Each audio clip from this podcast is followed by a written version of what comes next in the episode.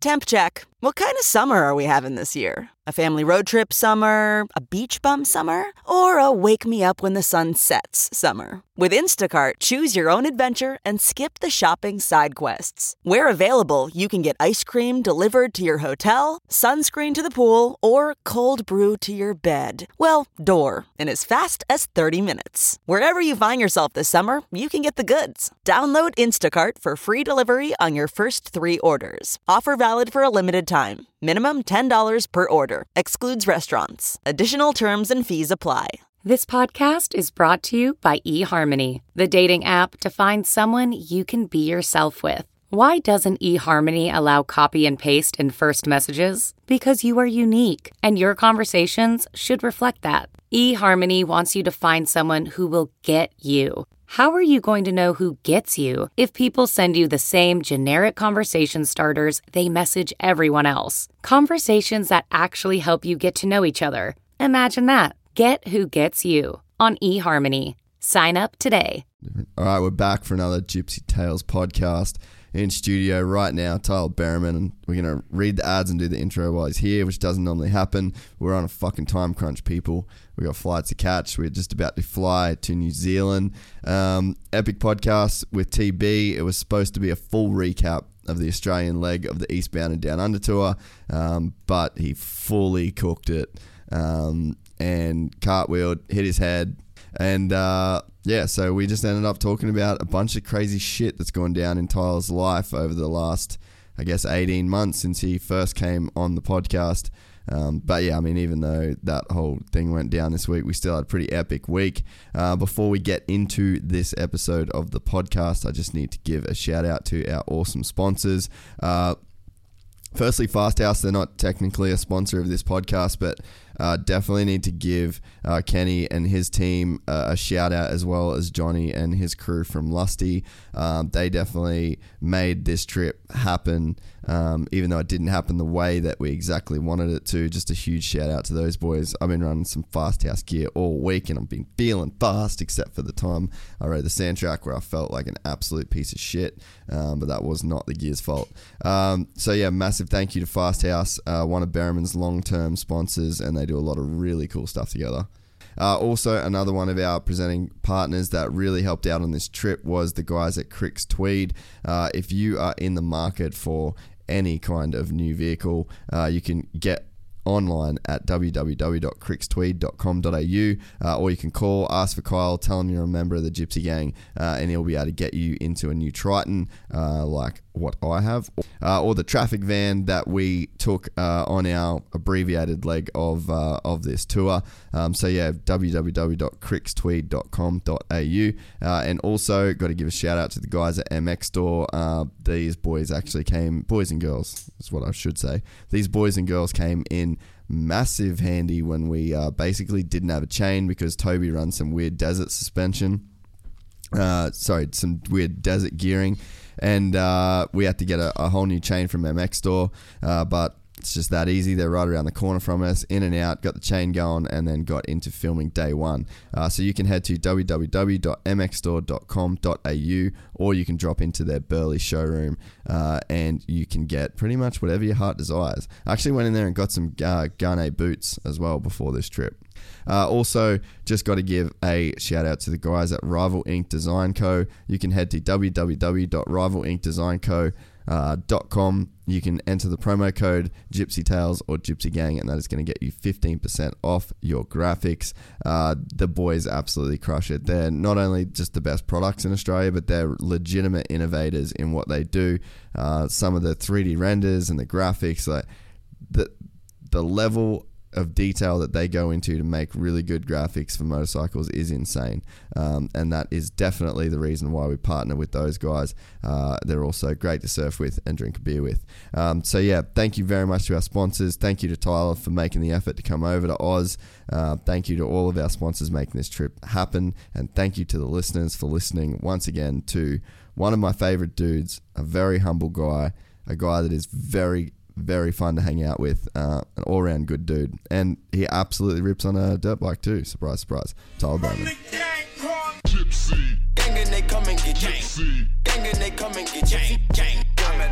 Gypsy gang. gypsy gang. We good. I met a gypsy. We get. All right. Tyler Bereman is in the studio once again, this time for a new episode of Gypsy Tales. Yep, we're back. You're one of the MVPs, bro. You've got one of the best episodes, well, like highest viewed episodes ever on this platform. And uh, I don't know, I feel like this one could do similar similar things because we've had a fun week and people Yeah. have got a chance to follow along. We've had a we've had an eventful week for sure, uh, good and bad. But that's how it goes. You got to take the good with the bad, man. Yeah, so let's talk about that. What what exact what exact all right, let's just start with what is this trip? What is Eastbound and Down Under? So ten years ago, me and you met um, with our buddy Ryan Walters, and we did a um, basically a week long road trip from California to Georgia, and we are going down there for the Vurb Classic. So we did it for Vurbmoto, and, and um, yeah, filmed the whole thing and stopped at a bunch of places on the way, and uh, yeah, just filmed the whole trip and created cool content. So now here we are, fast forward ten years later, and um, we're back at it, eastbound and down under. I'm in your hood, and we're supposed to be going on a road trip, but um, You fucked that up. Kind of fucked that up. So. um, so basically, uh, yeah, we got a couple days into the trip, so we'd we'd sort of plan this back and forward. We had some really cool people come on board, like Fast House. Um, got on board. Stevie Shearer at Red Bull kind of helped us organize a few different things um, because you already wanted to do Farm Jam, and we kind of spoke about this last year. This is one of those ideas that like you kind of just piss into the wind, and it actually come Yeah, and, and we comes sort of back full circle. made it happen. So yeah, um, obviously farm jams every two years, and for I guess fortunately enough for last year that I was hurt and it was the year off, so I didn't get to miss a farm jam, which was awesome. So back for farm jam 2020, they got whole new setup and a bunch of jumps. So uh, stoked to be heading down there. But that was the original plan was obviously to be going back down to farm jam and and and doing the contest there. So I was like, what better? Like if I'm already down in New Zealand and that that far across the world, then I might as well try and and go to Australia for a little basically re- quote unquote redemption trip. So that was uh, what we had planned, and I guess my re- re- redemption turned into. Uh, Rehab. rehab, I guess. Yeah. So, unfortunately, took a digger, but just glad it wasn't worse. What is it about Australia, bro? I don't know, man. I really, really love this place, but it's just Do you My just tri- feel my- my- when you get here? no. I did. That's the thing, man. Like when when that happened the other day when I took when I took that digger, like I haven't crashed in so long. Like you know, a couple tip overs or whatever riding a track, but like I have not crashed in so long. It's like since I hurt myself, obviously, and um, yeah, like I've been so dialed with my whips. Is I never, you know, even especially like when it comes to a contest, like I'll step outside my comfort zone a little bit, but like riding on a day to day basis and hitting ramps, like I feel super comfortable doing all three of my directions of whips and and as of late I've been working on trying to do like my opposite like seat bounce whips and then opposite um, turn ups. I I cannot do an opposite turn down for the life of me. But um, yeah, I was doing an opposite turn down and or I'm sorry, opposite turn up and it was kind of in the wind just it happened so quick. I just remember going rolling into the ramp and rolling onto the concrete and and just I don't know. I guess I just had a bit of a brain fart and I was thinking too much. And I looked up and felt a gust of wind, looked up, saw the trees blowing, and I thought about it as I was, you know, this whole time I'm rolling into the ramp and and thinking, okay, this is my basically a switch whip for me, and I'm, I, you know, it's backwards to me. So um, did a turn up my opposite way, and as soon as I left the ramp and felt the, the gust of wind, just opened up, got stuck, and was along for the ride. And you know, that, that- I didn't remember too much right away, but about an hour after I started, everything started coming back to me, and I remembered everything. I remember checking the trees. I remember everything all the way up until the point until basically my wheels touched dirt and I slammed. So, um, yeah, I thought I thought I was gonna ride it out until that very last second, and and uh, yeah, slam my face. And unfortunately, like my bad ankle, it's pretty stiff as is already, and it was under the bike and just got my ankle pretty good twisted. It's all bruised up and a little bit swollen, but we've been working with uh, some doctors up here that helped me the first time. And Dr. Chris Brady, he helps out with the Red Bull V8 racing team down here. So, um, super good doctor, really good insight, and uh, had X-rays and had a couple concussion tests done and protocol tests. That way, I can fly to New Zealand, and everything seemed to check out. Had no fractures in my ankle, which is really good. So, um, just bruised and battered, but man, I'm just psyched to be sitting here this time and not, you know, fresh out of surgery, Mm. fresh off a little head knock. But I'll take that rather than surgery. Yeah, I mean, it was definitely uh, it was definitely gnarly to make that phone call to Steve from Red Bull, and yeah, like he's in the car. So we're, we're basically we're at the hospital, and then with your ins- like with insurance the way that it is for people that don't know, Yeah. you Americans can't come to Australia and just get free healthcare because it's like some kind of like trade deal or whatever with different countries. So we're kind of you get knocked out at the compound and then we drive probably like 35 minutes to the to the hospital and then we get to the hospital and then I ask inside whether it'd be free or you'd be out of pocket and then it was like one of those deals where it was like, you you weren't bad enough to it was like an emergency Yeah. situation kind of deal. Yeah, it wasn't bad enough to call the ambulance or anything, but Yeah. kind of just wanted to know in the back of your mind that everything was all right. Yeah, so then we, we we end up calling Steve to be like, oh, what should we do, like with Red Bull insurance and all that sort of stuff. And then Steve's voice, like, he was like, because what did I say? I was like, hey, like, TV took a bit of a digger. And he's like, no, he didn't. No, he didn't. Like, You're lying. And I'm like, nah, like, he did. Uh, he's like, no, no, he definitely didn't. So, I mean, it's like that, I guess that first deal here was just so gnarly. It's like, Yeah, I mean, for sure, especially for him too. Like Mm. traumatic deal. Like you know, we're like brothers. Like obviously, he's my team manager, but you know, he's a great friend of mine. So, Mm. um, seeing me go down, he left. You know, left Cal. Or he was in Montana, flew to California, grabbed his passport, and flew straight here to help me, which is like that's It's- homie shit right there. Yeah, it's it's uh, it's like family stuff at the end of the day for me. So um, yeah, for him to have to get that call again was just like probably just his heart sank. I would imagine, oh, but dude. I um, felt so bad, too. so but like yeah, how we were talking about it, like when it happened. I remember I, I'd started coming back, but it, at first, when I first got knocked out, I remember like I don't remember really anything until after basically like we left we did everything like you guys helped me out and all that. And I until afterwards I didn't remember all this stuff. But I you know we left we got to the hospital and on on the way to the hospital I was really out of it. I didn't really remember anything. I was really foggy. And then it's funny because you when, what you mentioned about going to the hospital you walked Yeah. into the hospital to make sure it was all right. And it was just weird that like as soon as you left the truck and you walked into the hospital like I started like looking around and like I don't everything just started coming back to me like really quick and when you came back out it was like oh well no like i basically voiced my opinion to you that like i think i'm all right i just want to go ice my ankle and just lay down. Like i don't like don't let me go to sleep. Like and then everything just started coming back to me. Like i remembered checking the wind. I remembered everything up until my wheels hit the hit the dirt and i hit my face obviously. And then I don't remember a, a little piece of time. I obviously, I don't know how long I was there, but um, I have a couple minutes. I remember like getting my jersey off and my helmet, and then my nose bleeding, and then wiping my nose, and then I don't remember another little small period of time where uh, I got on the back of Harry's bike. He took me to the top, and then got to the top. I remember as soon as I sat down at the top, I remember taking my boots off and asking questions and getting in, changing, getting in the truck. I remembered all that. So there's just little bits and pieces that I didn't remember once everything else came back. But um, yeah, man, for just, thankful to be Yeah, wearing a Bell helmet. Like you know, there's a lot of a lot of helmets out there, a lot of options, but just thankful to be supported by some of the best in the in the business. And like for as hard as I slammed, man, like straight to my chin, got my forehead and blood inside my goggles, started bleeding from my nose. I mean, for hitting that hard and, and being somewhat okay is is uh, it's pretty good. So I was stoked to. Thanks, Bell. Thanks, Bell.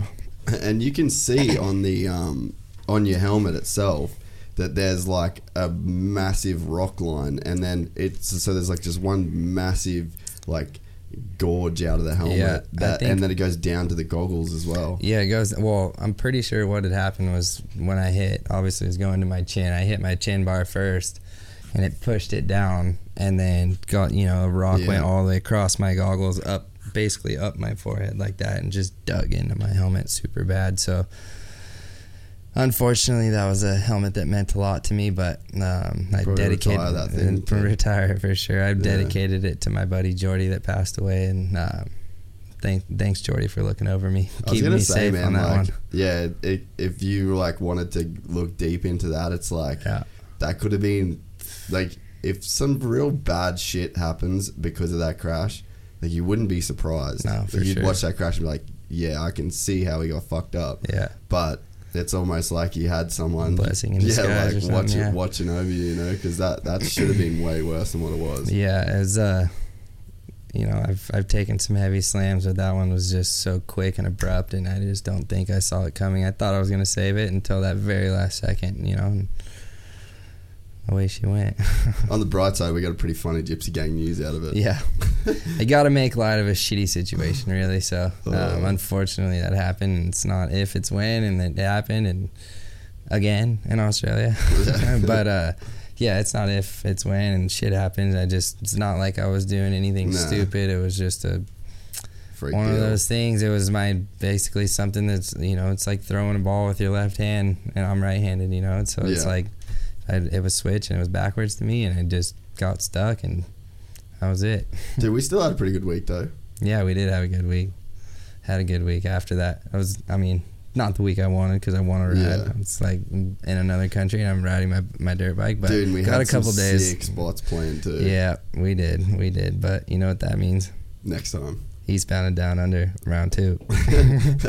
Doors. I'm gonna, uh. I'm just gonna wear my helmet everywhere. all the way, yeah, the whole time, dude. I don't know if Steve's like signing off on any kind of Australia. yeah, maybe not. Maybe not. Oh, we gotta get yeah, some. I need get to some runs on the board, plan my trip, each trip to Australia at my own risk. mm, dude. Yeah, I mean it's one of those things though, because it's right. Like, there's nothing. You weren't doing crazy shit. No. It was, and then you'd done one right before. It's just Yeah, I literally. I did I did the exact same thing right before and it felt good. Like obviously it wasn't like my normal way. It just it was a little different, but it just I don't know, just got stuck, man. So- Happened that quick. So we'll recap the trip a little bit, I guess. So the first day, basically grab you from the airport, and then uh, we go and steal Toby's bike. Yeah, went and stole Toby's bike. Thanks, Toby. Sorry, Toby. uh, but went and stole his bike and then also, went, fuck Tony. Yeah. um, but yeah, so we ended up going to Papa Pete's house, and Mm. he uh, helped us get the bike all dialed in, everything swapped over, and then uh, Which is kind of lucky because we sort of the original plan was just like grab the bike, Grab the bike, and then yeah. come back here. Yeah. but we ended up needing so much needing shit. some stuff, yeah, because I, I run the stock forks at home, and Toby has the Mm. oversized forks, so luckily he had an extra set of clamps there. Which uh, that was pretty much the what we needed. That and a, a regular size axle. It had an oversized axle Yeah, for the bigger right. for the bigger forks. So Yeah, those so were the two things. screwed. So kind of would have been screwed and would have had to go see Papa Pete anyway. So, but um, yeah, he helped us out, got that thing all built, and then uh, came back down to the Goldie and uh, spent the night obviously at your spot, and then woke up the next day and it was uh, unfortunately just draining rain. So. Um, kind of just had a rainy day schedule to get everything together. Threw the graphics on. That was the only thing I needed to do to the bike after that. And then um, we were kind of playing it by ear, just waiting for the storm to pass. And and uh, we got a little window and fortunately snuck out to this private sand track. That was insane. Yeah, we fully jagged that. Yeah. We were so on the borderline. Shout out Yeah, to we Andy Jackman too, yeah. because Andy was like really pushing for Yeah, us to shoot, really and. I was like, I was like, dude, we're getting wet, like Yeah. super, super, super wet, and it's kind of like a hike in there.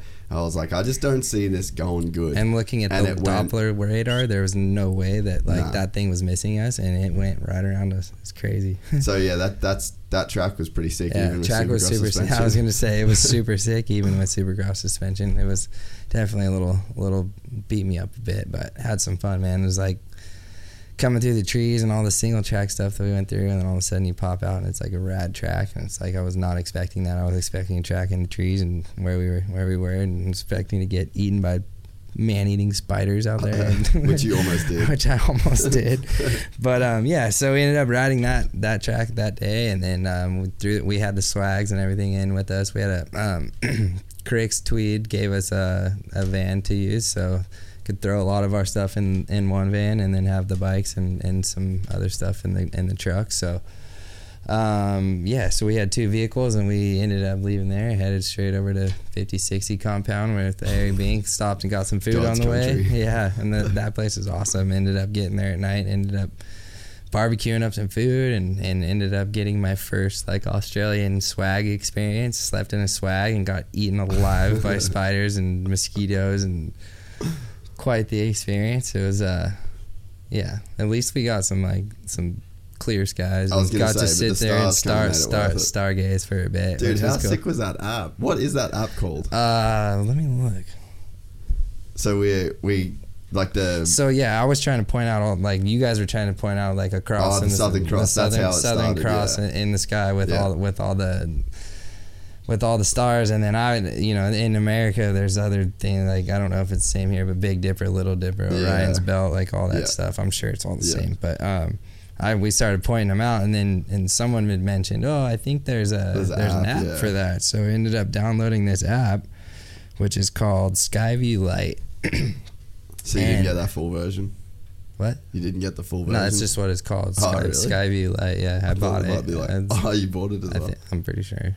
It worked. But no, it was super cool. You can literally just like gaze the stars and like move your phone across the black, pretty much the black night sky towards all the stars, and it'll point out which star's which and the name of the star and all the you know Orion's belt, all that stuff, all all like the the the signs for Virgo Yeah, and yeah, yeah. Star signs. star signs and all that stuff. So it was, I don't know, it was pretty cool. S- we were like sitting there tripping on that for a bit, and um, but yeah, it was super cool. Got the swag experience and and stayed overnight and woke up at, at like five thirty in the morning, and Yeah.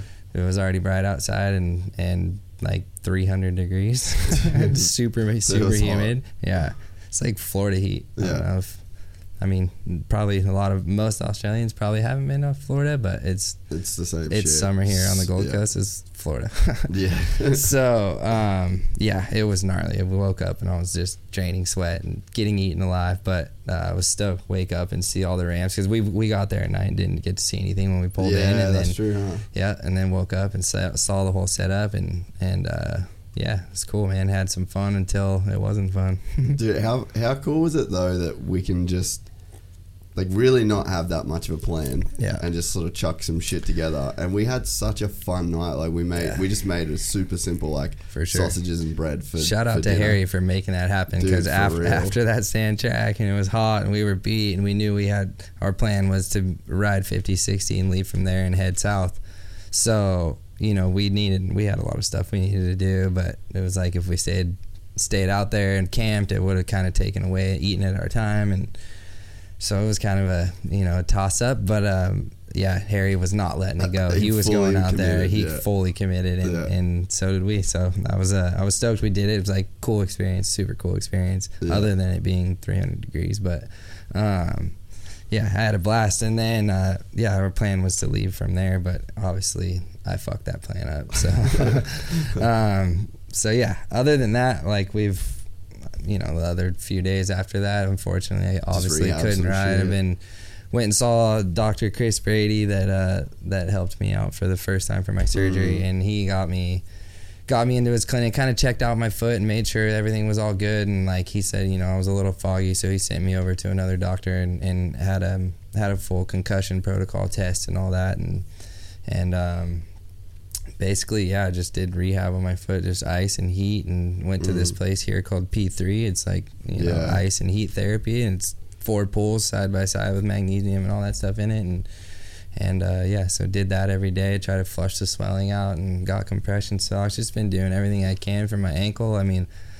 Obviously, I didn't break anything in my ankle, which is good. I'm super thankful for that. But it's super stiff and sore still from my injury a year and a half ago, and Mm. and you know any any little hits that I take on that thing, it, it usually gets pretty pissed off, and this time it's really pissed off at me. It's all bruised and swollen, so I've been doing everything I can on that to get just flush it away, and and uh, yeah, like I said, therapy and that's about it. Other than that, just kind of been chilling. We went out and actually got to go watch Todd ride that sad uh, that sand track. Todd Waters, the Yeah. Australian champ, and uh, it's cool to see him rip it.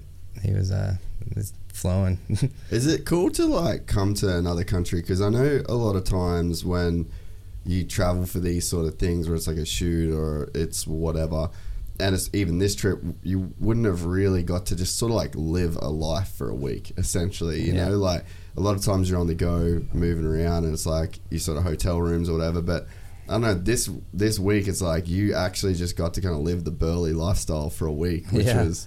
You know, you got to kind of see everyone except Sam, I guess, but Yeah. our crew and you know, hanging out with Harry and you know, doing the going to the beach and Yeah. like you kind of just got to have this chill week Yeah. where you got to live like kind of how we live and it was i don't know it was fun to have you like a part of just Yeah. the regular program in a way you No, know? it was cool. I mean, like we we got it was cool getting to check it out and hang out, but like really we didn't get to do a ton because I was most the, my most important thing was just chilling, letting my head rest, getting my foot up and had you know we've done done uh Done, like, seen just yeah things, yeah little things. Just went to the beach and saw that and like the food and coffee culture have been super cool places each night and and met all met all the boys that I didn't meet last time that I was sitting in the hospital yeah. for. So um, yeah, it was cool just to meet everyone and, and hang out and and uh, just not really obviously what I wanted, but it was Yeah. cool just to have a relaxing week and see the you know different cultures and different places and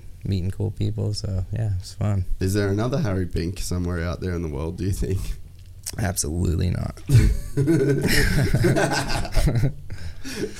absolutely not yep. Nope. No one like him. he's the fucking best yeah, he's the best. He's the he's a really really good human being, man. Even what we were saying like um like when we are talking about the underwater thing and the because we was start basically we just got super weird watching like random ass random YouTube videos clips. just sitting there bored like next to our swags just like oh like so I don't, I don't like, know what happened someone someone brought yeah we watched it we were doing the star stuff and we were like mentioned No, something about the The- ocean the how we Marianas Trench that's right. Yeah well that's we mentioned that we know more about our our Yeah. our like galaxy than we do about our ocean which is mind-blowing you know? And then we started thinking like oh how deep is the deepest part of the ocean? And it's it's basically Mount Everest underwater plus a mile and then we typed it in on YouTube and found this weird little video and started watching it. And it was actually like made a lot of sense, like how they showed the video. But then it turned into like, oh, have you seen this video about like the fourth dimension? And like we were all just got just I don't know. It was funny. It was We one of those weird yeah, YouTube the rabbit weird, holes. weird, weird YouTube rabbit hole. And then we got to the point where started watching that fourth dimension video and it just made perfect sense, but absolutely no sense. that makes any sense. you know what I mean? So yeah, I don't know. It was it was funny. I just uh, love like Harry he's just like we're talking about in the car he's just like not scared No. to say like to say that he, he knows, doesn't know he doesn't know, and he knows he's wrong, and he and he wants to learn. So, But I just think, like you kind of you on surface value like that's dumb. Like you should know that, but it's like, is he almost the smartest person in the world because he's so quick to admit he's Yeah. fucking wrong? It's it's funny because some I, you know if you would see him and you you you know judge a book by its cover, you'd think like, oh, that guy's like he's a little wild and he's like not that like kind of dumb, but he's really not. He's a really smart dude. You know, he's really funny. He's really smart. He's really kind hearted, and like you said, it takes a takes a lot of, of guts and and and being smart to admit that you're Yeah. wrong and wanting to know why you're wrong and, and be right. You know. Yeah, because I, I mean, I spent a lot of time around him, and you know, it's I feel like I know him pretty good, but. I don't know. That night just was such a good. I'm like, you're actually the smartest motherfucker I know. Yeah. Like he just straight up says, like, I don't know anything about space. Yeah. And it's like you, you know, you hear that, and it's like and like he- a dumb. and you know I mean? we were like we were like oh yeah the deepest trenches. this he's like like we ha- we haven't like we haven't gotten that deep to to explore it really and he's like what do you mean we haven't gotten that deep like give me a snorkel i'm down there and it's just like we all just started laughing but it's just you know shit like that You It's could fun. fully imagine what it would have been like to be in his class at school. Yeah. He's like literally that's a change. but then you know he laughed about that and it was funny but then he was like no serious like why don't we know and then we had to And then, explain yeah. like the pressure of the lower you go it would basically crush a submarine like a can and like he he was like oh no way so but you know learning something new every day man But it's uh, yeah, I just think it speaks like so much to like his character, Yeah. and even how much he was like when you got hurt. He was so down to help with like going Yeah. to P three and doing Yeah. all the recovery stuff and like using his ice machines and stuff. Yeah. Like it's pretty sick. yeah he was right there to help me when I went down and then um he's been to P3 with me every day doing the ice and heat therapy. And then he let me stay at his house one night and, and use the ice machine all night and sit in the hot tub and stuff. So that was cool. Yeah, man, he's a good man. Good dude, eh? Good cunt. Good cunt. Fucking good cunt. Sorry, mom. um, dude, we were sort of like we were, we were kind of half talking about it before. I've been trying to like save shit because obviously all we've done is fucking hang out and talk shit for the last week. But uh, that I was thinking that that first eastbound and down trip, that was like my first real adventure Yeah. that I ever had in my life. I obviously had been living in Oz and I was kind of gypsying around Australia doing the filming thing, and that's obviously where like the name come from and how my career started. But I had never gone overseas. Yeah. I'd never been alone and done like a fucking crazy adventure with like dudes I didn't know, and it was such a such a rad experience. And then I just kind of thought that it was stuff that you would have been doing, but you'd never really done anything like that either. Really, like you'd driven across the country for races and stuff, Yeah. but it's like we were just three fucking young idiots. yeah, you know? I've driven across the country multiple times with my family, going to going to amateur nationals and stuff, but never with my homies. At 18 years old, It was crazy, eh? 19. Yeah, you're either 18 I was, I was 18, I think. It was a year after I graduated. I And graduated especially with like 17. some random Australian dude that you'd never met. Never really. met you. And then you were working or helping the Vurb guys at the time, and uh, and then yeah, Walt was like, we'd planned on kind of doing this, and and Ryan Walters was like, oh yeah, Jace is gonna hop in with us, and was like, oh, all right, yeah, cool. And then I met you like the day before we left, and it was like, all right, like, cool, you know, and yeah, it ended up being quite the trip. But it was definitely like a legitimate adventure. Very, very like much. we didn't so. stay in one hotel. No. We drove. We drove pretty much straight the whole through. way yeah. through, dude. I mean, this is what differentiates this one, I guess, towards towards that one would be we didn't really stop that many places to ride along the way. yeah. Um, and then yeah, basically we got we had to drive straight through just to get to the race, and then we raced the race, and I ended up staying down there for a little while afterwards, and then riding some spots along the way, which. We did, yeah, a couple of places in what was it, Louisiana, We or rode at Ma- Alabama. We rode at Matt Walker's place. Yeah, we rode at Walker's Georgia. place. We rode at um, George, uh, Durhamtown, right? I don't know. Yeah, Durham Town because that was the first time I ever hit a ramp. Really? Yeah, remember Wyndham was there, right? No. was that a different been- time? It must have been a different one. No, okay. I've been to Durhamtown twice. The second time I was there, Wyndham was there. For, it was for a Rocky Mountain ATV thing. Yeah, I definitely remember. It was at Bremen, Georgia, and I remember. So that's where the race was, and then I definitely remember Matt Walker's because he said that fucking when he was like, "Wes introduced me," and then yeah. he goes, "I like your French accent," and then just walked off. The most American response ever. It was the best call ever. Um, right? Yeah, I'm pretty sure when we were down there afterwards, me and Walt. Yeah, because I think you did. You, I left, you left because I yeah. had to go back to Australia. Yeah. yeah. Yeah, so you left, so that's when we, me and Walt had done a few more spots along the way, which was super fun. But this one, you know, we were kind of that was our plan was to ride multiple spots along the way, Yeah. and um, we didn't make it happen, obviously, because I Fuck fucked that up. But uh, but yeah, it was just crazy experience being that young and driving across country with two homies and and going to a race, and yeah, it was it was fun times, and then. It, I kind of did the similar thing with um, With with, Durham, Durham, right, yeah, yeah. the East Coast is toast. Something about the East and, and, and a road trip. Dude, I was gonna say like there's just something about a good road trip Yeah. in general. Eh? yeah, so that one was quite the adventure too. But that was that was what we had done on, on that one was go and stop at a bunch of places along the way and ride, and, and we were racing Supercross. So Yeah. What did you What did you reckon that that first Eastbound and Down did for your career? Um, I think like obviously one the adventure part of it Mm. um, was awesome, but I think just that was right after I'd won Loretta's and I was racing and I was really like focused on racing at the time, which was cool. But it also put in like just being on the road with you guys and Walt and like obviously Walt was the first person I met when I came to Southern California and I, and I lived with him for a long time and I wouldn't be anywhere without that dude just for Mm. him him him and his family taking me under their wing and letting me basically live at their house and get on my feet. Did you move into that house? Because I remember Parlor. After Parlor, I stayed with Walt, Yeah, and there was no and there was no furniture in the, in the house, house yeah. at all, Yeah. and it was just me and Walt.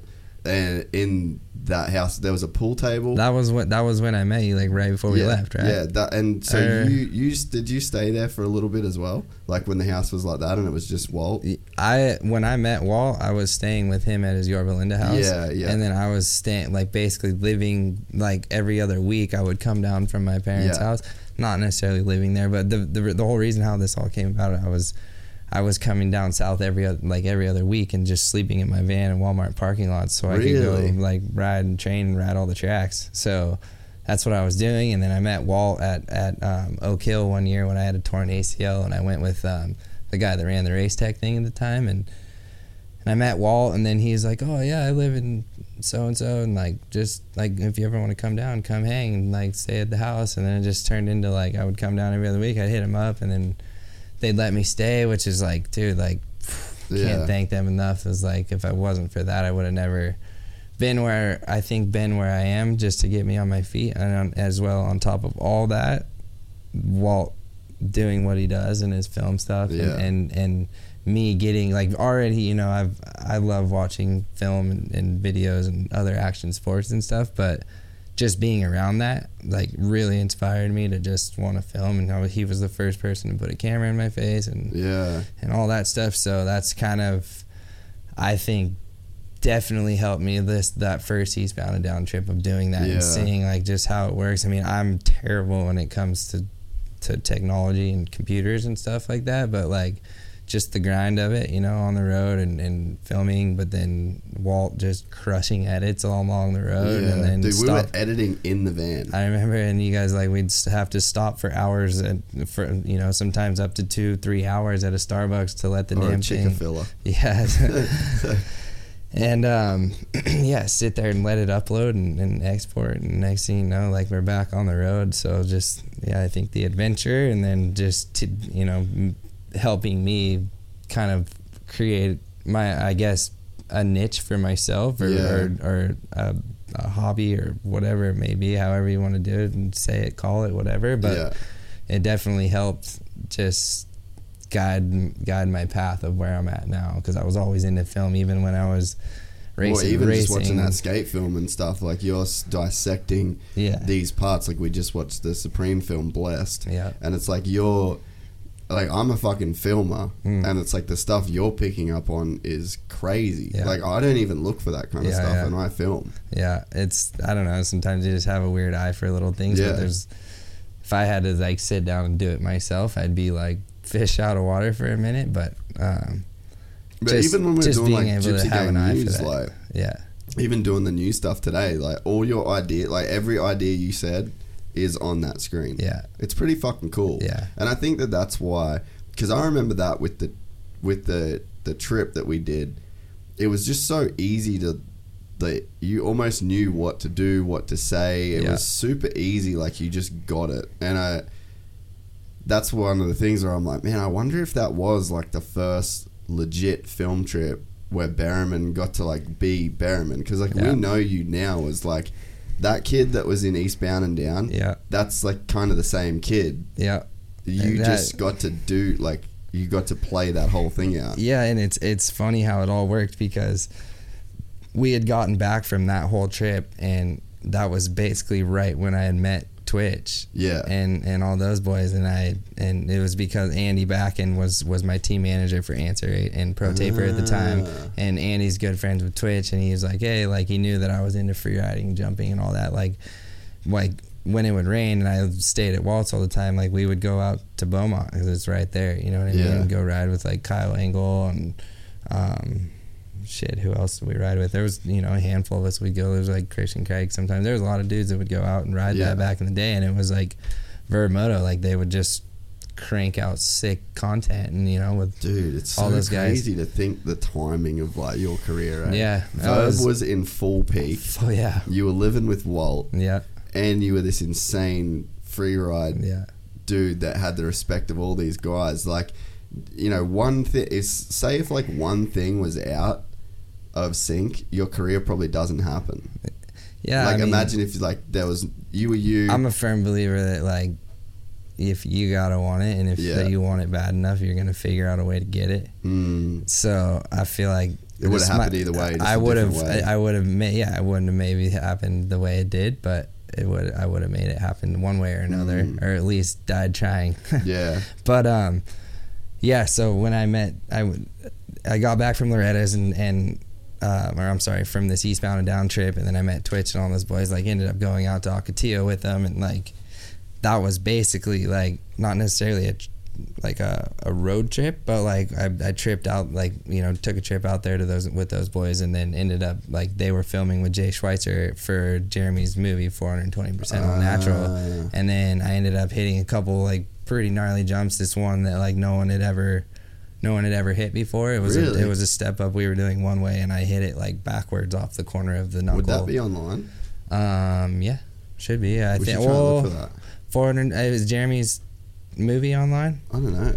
I it's on my it's on my Instagram. Oh, really? I put a video. Yeah, I put oh, a could video. you search his Instagram? For and it was I I had posted that on my Instagram when I was when I was hurt, so it's not too too deep. I don't okay. think. I was gonna, But, um, I was gonna ask you if there was like one jump that you think got those boys respect. So that was that, it. that was it. Yeah, and I can go into that more, but it Yeah, was, do it, it was uh, it was funny. So we go out there first. First, just had met these guys, and uh, and you know it's it's Twitch. I look up to him, you know, and all the boys, all the militia boys, they're filming for Black Friday too. And at the time, and Ah. and Twitch shortly after broke up with militia, and then he started so making there's a bit of a battle of a that- film right now. yeah, well, and then yeah, four hundred twenty percent. He did make started making his own movie. So yeah, keep scrolling down, keep scrolling down. Um, so I go out there, and these boys are all like, "Oh, who's this kid?" You know what I mean? Like yeah. this this kid like coming out, and I first jump, I come up and I like pull line step up, and I fucking case the thing like so hard twice. Like I was coming up so short that I just turned turned my bike and landed in this pocket and just rode right out of it. Um, Uh, yeah, keep. Uh, no, This go is- back yeah, up. go up, yeah. Sorry. That was podcast last time. Um, Where is it? keep Shit. going, keep going, keep going, keep going. Right there, in middle. Right. yep. Jesus, dude. So, Play that. so shit. this thing, I ended up ca- casing. That's the double double backwards right there. So we were hitting it a step up going that way, and at the time, no one had ever hit that thing. And like you could see, I still have all my like yellow plates and stuff from, I think it was Mammoth or something. But, um, anyways, so yeah, I cased this jump, this pole line step up, one of the most famous jumps out there. I cased it twice, and Dude, almost so killed sick. myself. And all these guys are like, "Oh man, like this is gonna be a long day. This kid's gonna kill himself," you know. Yeah. So I ended up going to a couple zones and then um, found this double right here. And like I said, we were hitting it as a step up going the opposite way. So Yeah. jumping from where I'm hitting now, from jumping from right to left and landing up on that step up landing, basically. Ah, yeah, yeah, yeah. And I just rode off that corner a couple times and I kept riding off of it and like and I'd ride back over to the step up that was right by it and I'd go back and forth and like that that was just driving me nuts. Like if I was gonna leave and not hit that, was gonna drive me nuts. And I kept riding off it, kept riding off of it, and like that, all the boys like I came back and rode up to all the boys, and they're like, ah, like, you know, because the, the session had kind of stopped on the step up next to it, and they rode over, and they're like, oh, like, I don't know about that thing, man. Like we're we're out here, you know, like it's it's not really worth it, you know. But I was thinking in my head, like, like I want to get this shot, you know what I mean? This is like my my shot to get the shot, you know. Um, so, anyways, like I'm hitting it, and it's or, or yeah. So I I I, I like really didn't say anything to them. Like I literally just like, all right, yeah, yeah, I feel you, I feel you, and then I kind of sat there and like just sitting there, and I just like didn't quite say anything. I just threw my helmet on, and I was just like started my bike and just rode off, and like rode off of it a couple more times, and I was just like, all right, like it's on, you know. And when I when I do that and I ride off of something, and I'm like I have it in my head that I want that I want to do it, like there's no stopping me to do it. Like I'm I'm gonna do it, and I'll get quiet, and then I'll just like give my bike a few revs and take a deep breath and just hope for the best. So I ended up nail like first time like came in like barely barely tagging my back wheel like and that thing's sharp like if you would have cased it it would have been game over um but yeah I ended up getting getting it and like was like all the boys were pumped like yeah yeah like fuck yeah you killed it and then I like rode back hit it like you know four four more times probably blew the lip out of lip was a toast and then as I was hitting it more, like I could see like Jay was packing up his camera on the other jump, and he was like coming over because he saw me hit that thing. Yeah. And and I, you know, the lip was blown out, so I rode from like the landing, rode over to where the boys were sitting there, just like they all gave me like fist fist bump and stuff. Like, good job, you, you like you made it, you didn't kill yourself, Yeah, you know. And then um, and then Jay is walking over, and I see like Jay walk over to the lip, and he's like putting his tripod down and building his camera, and like we're all just you know kind of just not even noted, not not really paying attention to him doing it, and like we're all just shooting the shit, and then I just hear like Jay over our shoulders like, "Hey, like." Can you hit it one more time?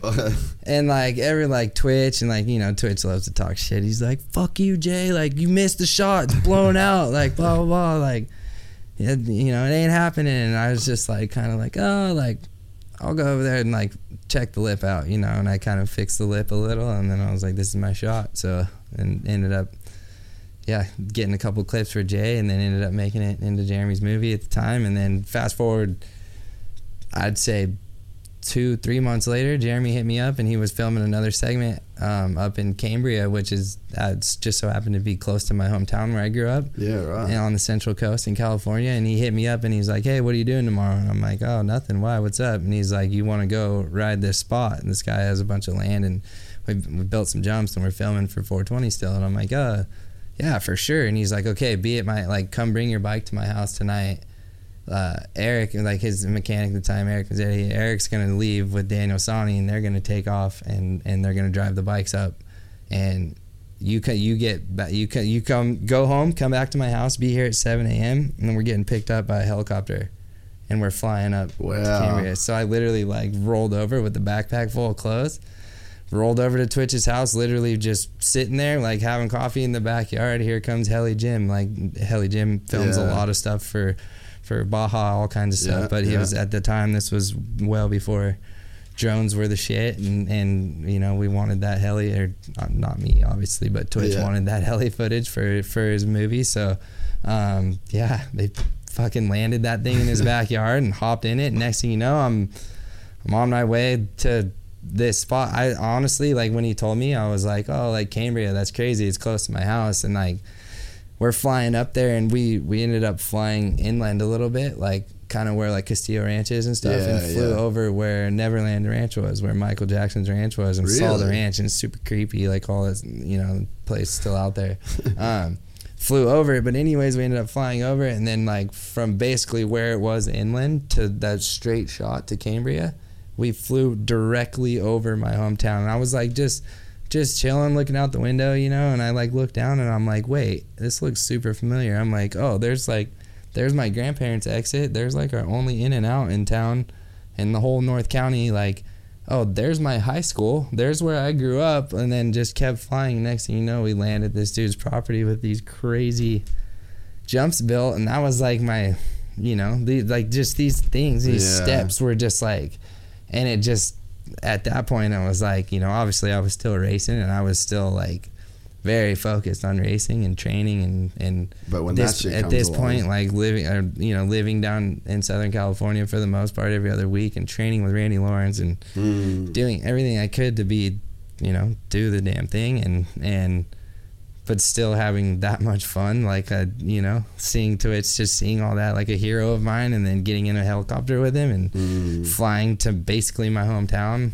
to go ride was like you know so there's just like yeah Mm. steps to that stuff and then next thing you know we're yeah i'm still racing and racing supercross and getting hurt and then i just kind of just took a back seat on all that and just Mm. decided i wanted to have fun and not spend all the money i'm making to go to the next race and things just really started happening after that you know i'd started every opportunity that comes like every every Yeah. open door leads to another open door and you Yeah. kind of got to jump at those situations a lot of times it's not you maybe you might not be the at first making money doing it or or you know getting much out of it but it it it, it, speaks wonders you know people see that and being able to jump and at certain opportunities and, Mm. and it's yeah like i said it's just kind of a trickle down effect from there Dude, I, I remember um, there was like points where we we were doing a bunch of filming, and I remember there was one day out in the hills,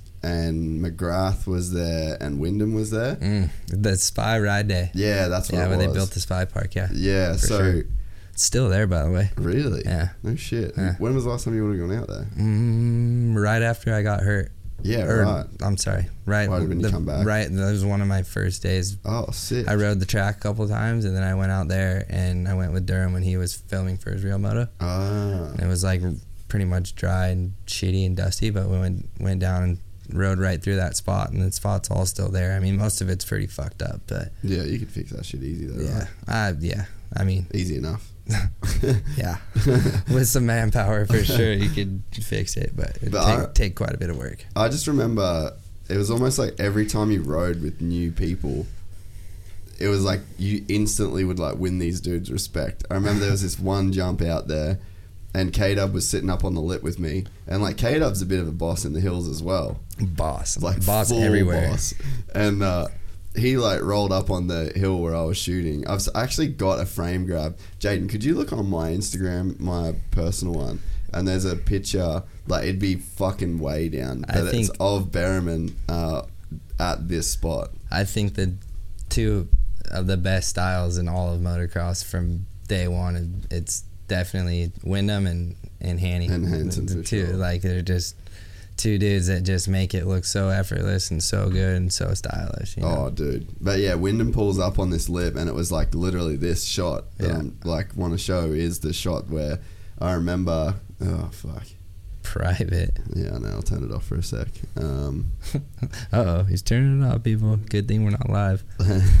no, I'll turn off the uh, private sitcho. How do I do that? Settings.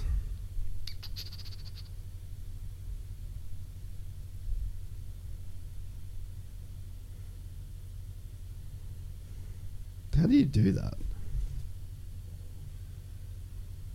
Security or privacy? Yeah, I think something like that, Oh, yeah.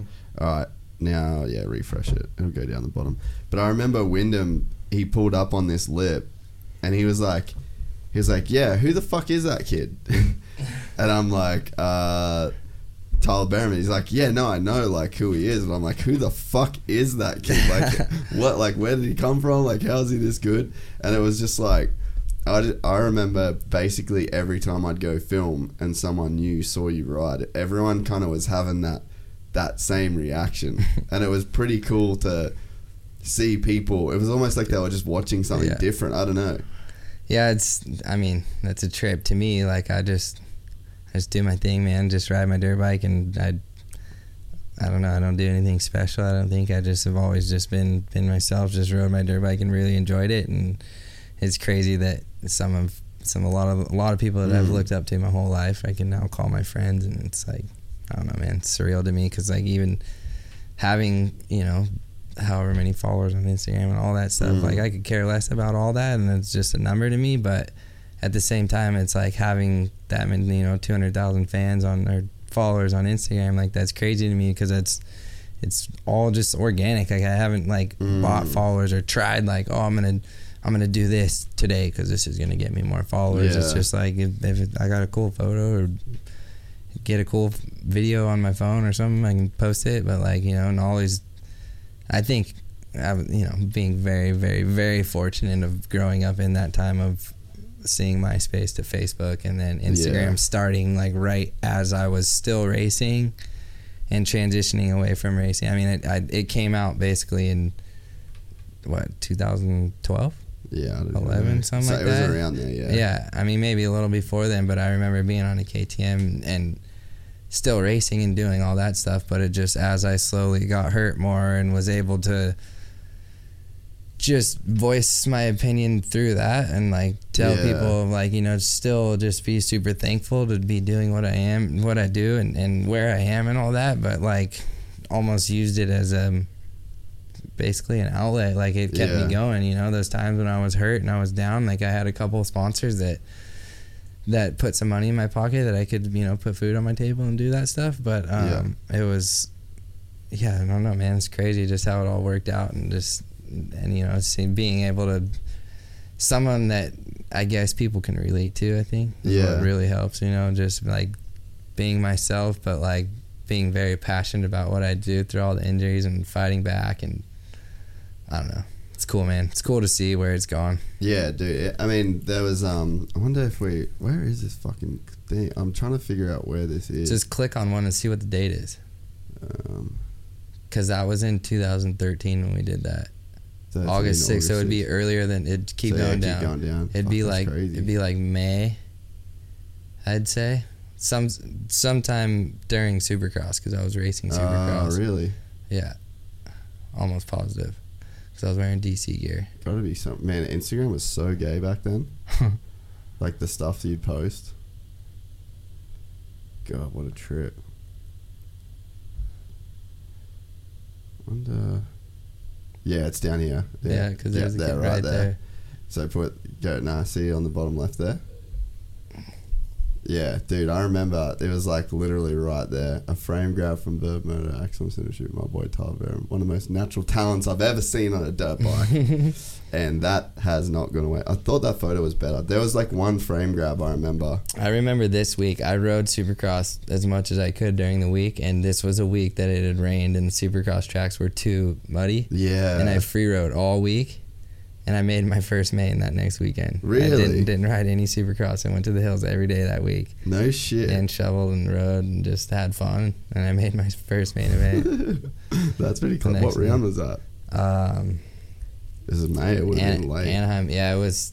This was February. oh, so February. So Anaheim something. yeah, no, it was Anaheim three. I think was my first one. But I was. I mean, shit. My second race, I was in qualifying position. I threw it away. Yeah. and then didn't make it through the LCQ, and then um, shit Anaheim two. I was going through the whoops, and Cunningham was right behind me. In the very, I had two turns to go, and I was so tired. Like, just missed a whoop and went ass over tea kettle. Didn't make that one. I was bummed because I was like, That was I one. had it. Like, Yeah. I, it was that you know, and then. I ended up making a couple that year, which I was really stoked on. We talked about it the other day. Like Yeah. I literally rode Supercross for the first time two weeks before Anaheim won, coming off an ACL and just like threw myself into it. I don't think I made the first round. I don't think I made the night show, and then Yeah, the second really? one I went from not making the night show to making the night show, and almost like literally last like two laps to go, I ate shit in like seventh or eighth place, and yeah, almost it was cool. Just the progression, just see the Yeah. progression throughout the year of like just throwing myself into it, and then Yeah. like making a couple of mains. It's like I don't know, it's cool. Not a lot of I don't think a lot of guys that we I guess free ride with now. Or that I mean, No, yeah, you're th- right. Though. There's, there's not a lot of dudes that can say they made. made Well, Axel event. never made a main event. You know, Colby never made a main event. yeah. So- And then, then you know it's crazy because like you think about it like we I was mentioned this also the other day like I was at X Games and I was down on the floor and they were doing an interview with me and and you know a live interview in the stadium not on TV but they were like um you know like this is this is you know a big stadium bright lights a lot of people like how does this how do you deal with this pressure and I just looked at the guy and kind of laughed and I was like you know like this right here, like this is pressure I can deal with. Like I'm getting to line go out and throw whips with my friends and basically put on a show is what we're here to do.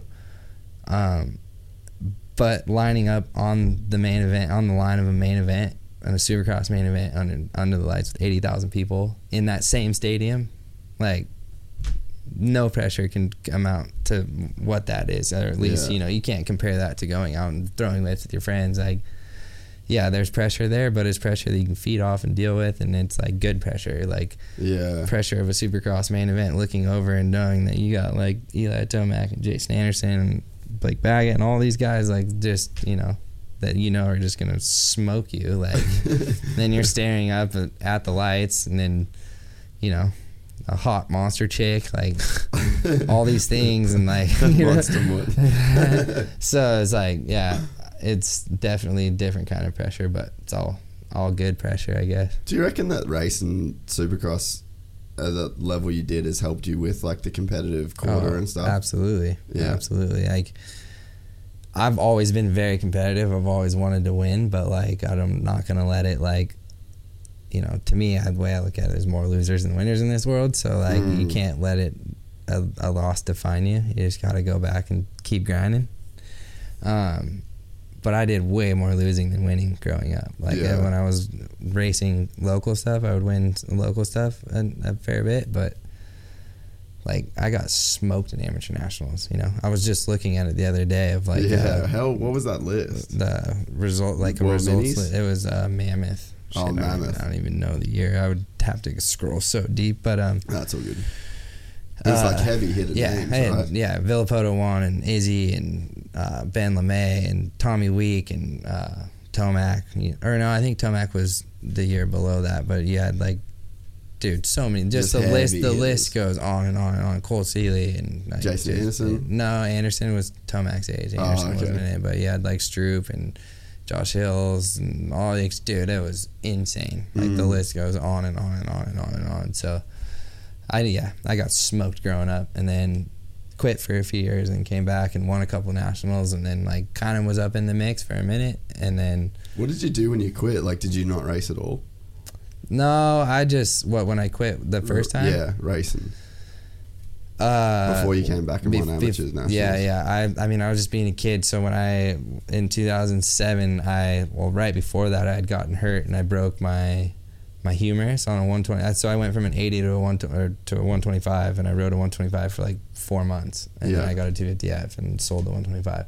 Um, I was on the 125, broke my humerus, and then came back from that and got on a 250F. Was riding 250F, like broke my collarbone, knocked myself out, and then came back from that and was riding at a, at a private track and came over a jump and there was a tractor coming up the landing and I had nowhere to go. Ended up landing on the tractor and snapping my bike in two pieces and breaking my tailbone and lungs and internal shit and, and nights in the hospital and it was it was quite the I thought I was dead, no doubt about it. That's there was one hundred percent. How long were you in hospital? Uh, just a couple days. I got lucky, like just a lot of fluid internals and stuff like Yeah, that. yeah. It, yeah, I got really lucky on that, but I shit myself when I did it because I, I hit so hard and broke my tailbone and straight Mm. up like shit myself. But um, that was just three injuries in a row, and I was just over it. You know, Mm. I just wanted to be a kid. Started partying, having fun, being a kid.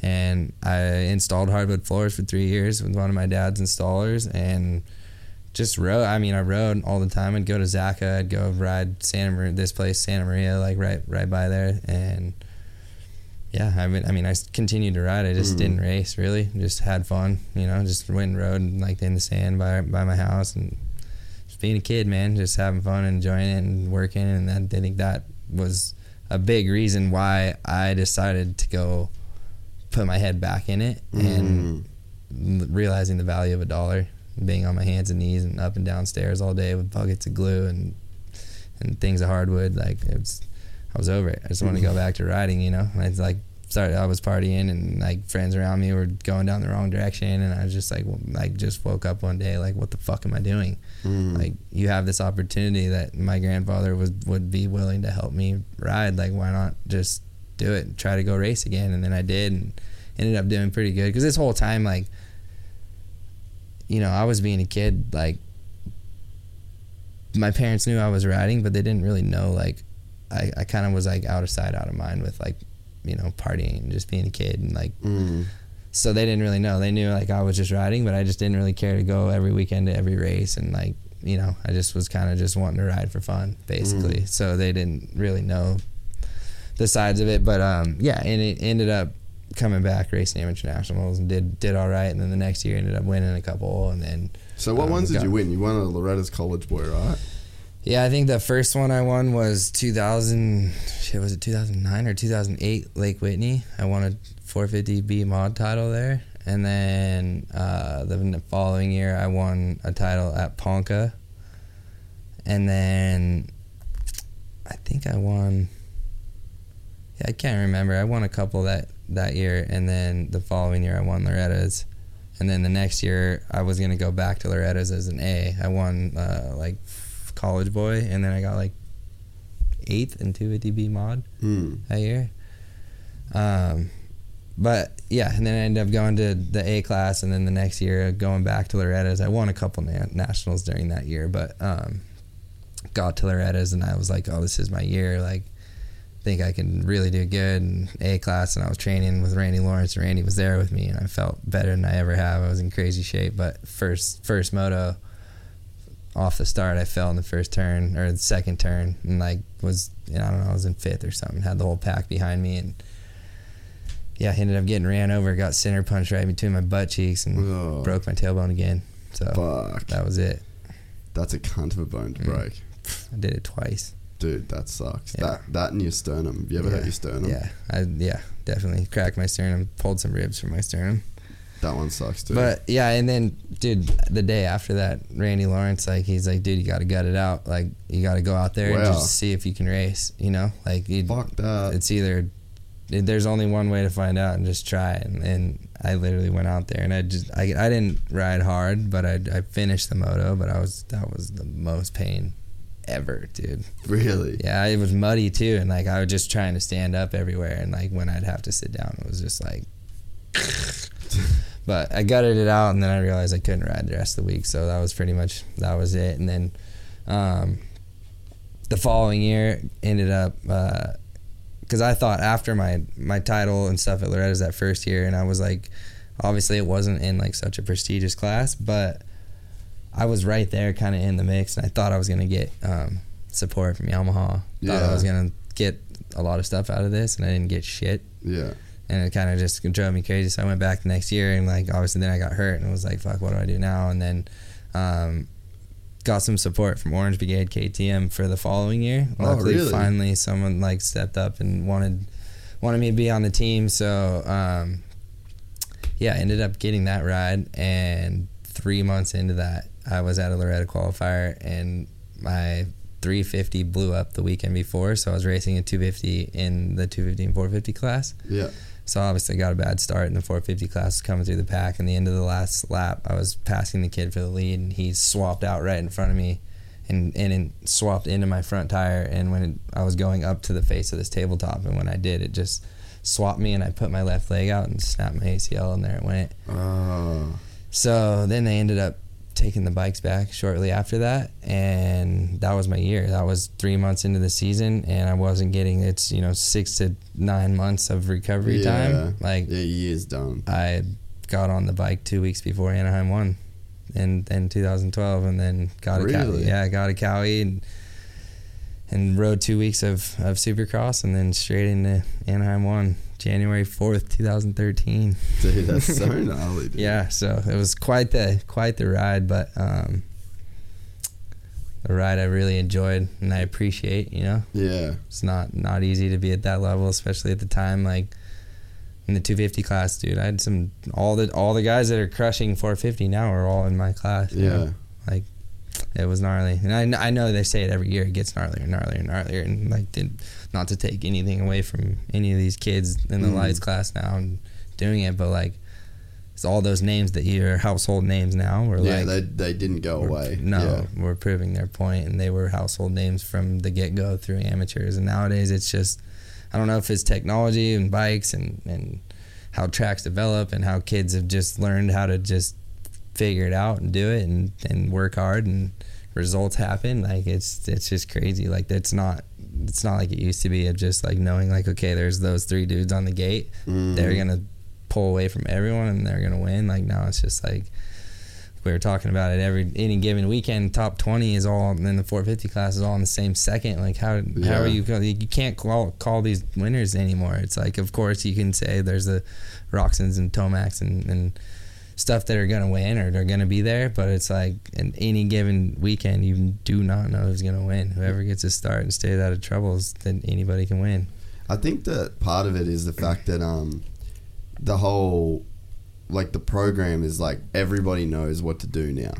There's no like I think back when you were racing. Thanks, like, Ricky. Yeah, pretty much so, Yeah, right? no, You know, no, for sure, it's 100%. like, but now Team. it's like it's so refined now Yeah. because of what Ricky did that now like Yeah. Every such a- kid that's on the line knows exactly what to do, Yeah, right? Such a structure, yeah. It's, uh, but it, I mean, it it's you have to be like that. It's and now we're to the point like these four strokes and and the races and the tracks and how they're developing because of the technology and, and the four strokes and, and all this stuff. Like it's it's constantly changing and evolving and and kids are just figuring it out. You know, Mm. like it's you gotta. It's I guess it's with everything though. You got to adapt to whatever the times and changing times. So Well, that you look at Jet Lawrence, man. Like what he did at Anaheim too is unheard of. yeah, When was the last time a 16 year old kid came in and did what he did? It was probably James Stewart. When was it? How old was AC when he came in? Well, he obviously didn't crush it, but Yeah, well, I mean, he won three three mains his first his rookie year, but he wasn't 16. He was Yeah. like 18 or whatever, Yeah, you know. But like, Yeah, dude, it's crazy that that's even possible. Yeah. isn't it crazy to even think that like he has a factory Honda ride with Geico Yeah. at 16, and they're just like. yeah, Get it's on in the big boy, like Yeah. well, not the 450 class, but like you're in there with the big boys now, you know. Yeah, it's pretty crazy because I remember seeing him when he was still racing amateurs. But I, ro- I went out to the California Classic and, and Mm. it was right when Hunter was coming back from an injury and, and pros can race that one too. So um, Hunter went out there and it was cool to see them. Hunter and Jet out there battling together, Oh, and yeah, like, you were 'cause- saying yeah, because. Jet got didn't get that good of a start, and then Jet came through the pack and kind of caught Hunter a little bit, but kind of you could tell Hunter was like would turn around and be like, "Oh fuck no, Jet's my little brother's not passing me," and it's like cool to just Jet just pushed him through the pack, and they went all the way to the to the lead, and then Jet ended up going down, and, and Hunter won, but um, it was just cool to see that, you know, and it's gonna, I'm sure. That's Mark my like- words, we're gonna see that for years to come. Dude, that's probably going to be this year in the Nationals. Yeah. Like, can you imagine if Hunter and Jet are out front, one and two, and they just start like stretching away from Yeah. the field, just in their own world, just like two brothers having a having a battle. It's not going to be easy, but I think they'll. It's uh, possible, They'll, eh? they'll, they'll be crushing. Yeah, for sure. But I mean, like I said, it's so hard to call a winner these days, man. It's like these kids are just everyone's just going so fast. It's like scary, honestly. How did you feel about Kenny getting a win? Super psyched on Kenny getting a win. I mean, I know obviously his was crazy different and dramatic and, and, and Mm. like almost losing his arm and being told that he'd never do what he does again and all that stuff. And just to see like the the struggle of that and how well he overcame it and he never gave up. And that's you know something that I can relate to too like getting hurt and seven months of therapy and just feeling like what the hell? Like you know I, am I ever gonna be back to how I felt? Because my my foot's just locked up and um, you know you can kind of relate to that. So just to see like that just the the grind of it and like you know team never give up he never gave up and he just always pushed and pushed and pushed and then just to finally see him get that first win again and get that like you know the monkey off his back I think he had won a couple couple motos won a couple outdoors, outdoors. but I think yeah, he won a couple overalls outdoors, but it's different. Like that's not the thing that took him out. yeah, exactly. That's And not the- that's I was the standing there him. watching, like literally directly behind that section when he went down, and I just like, oh, my heart sank for the dude. Like I knew as soon as I saw him land into like in between the ruts or however it did, and like it.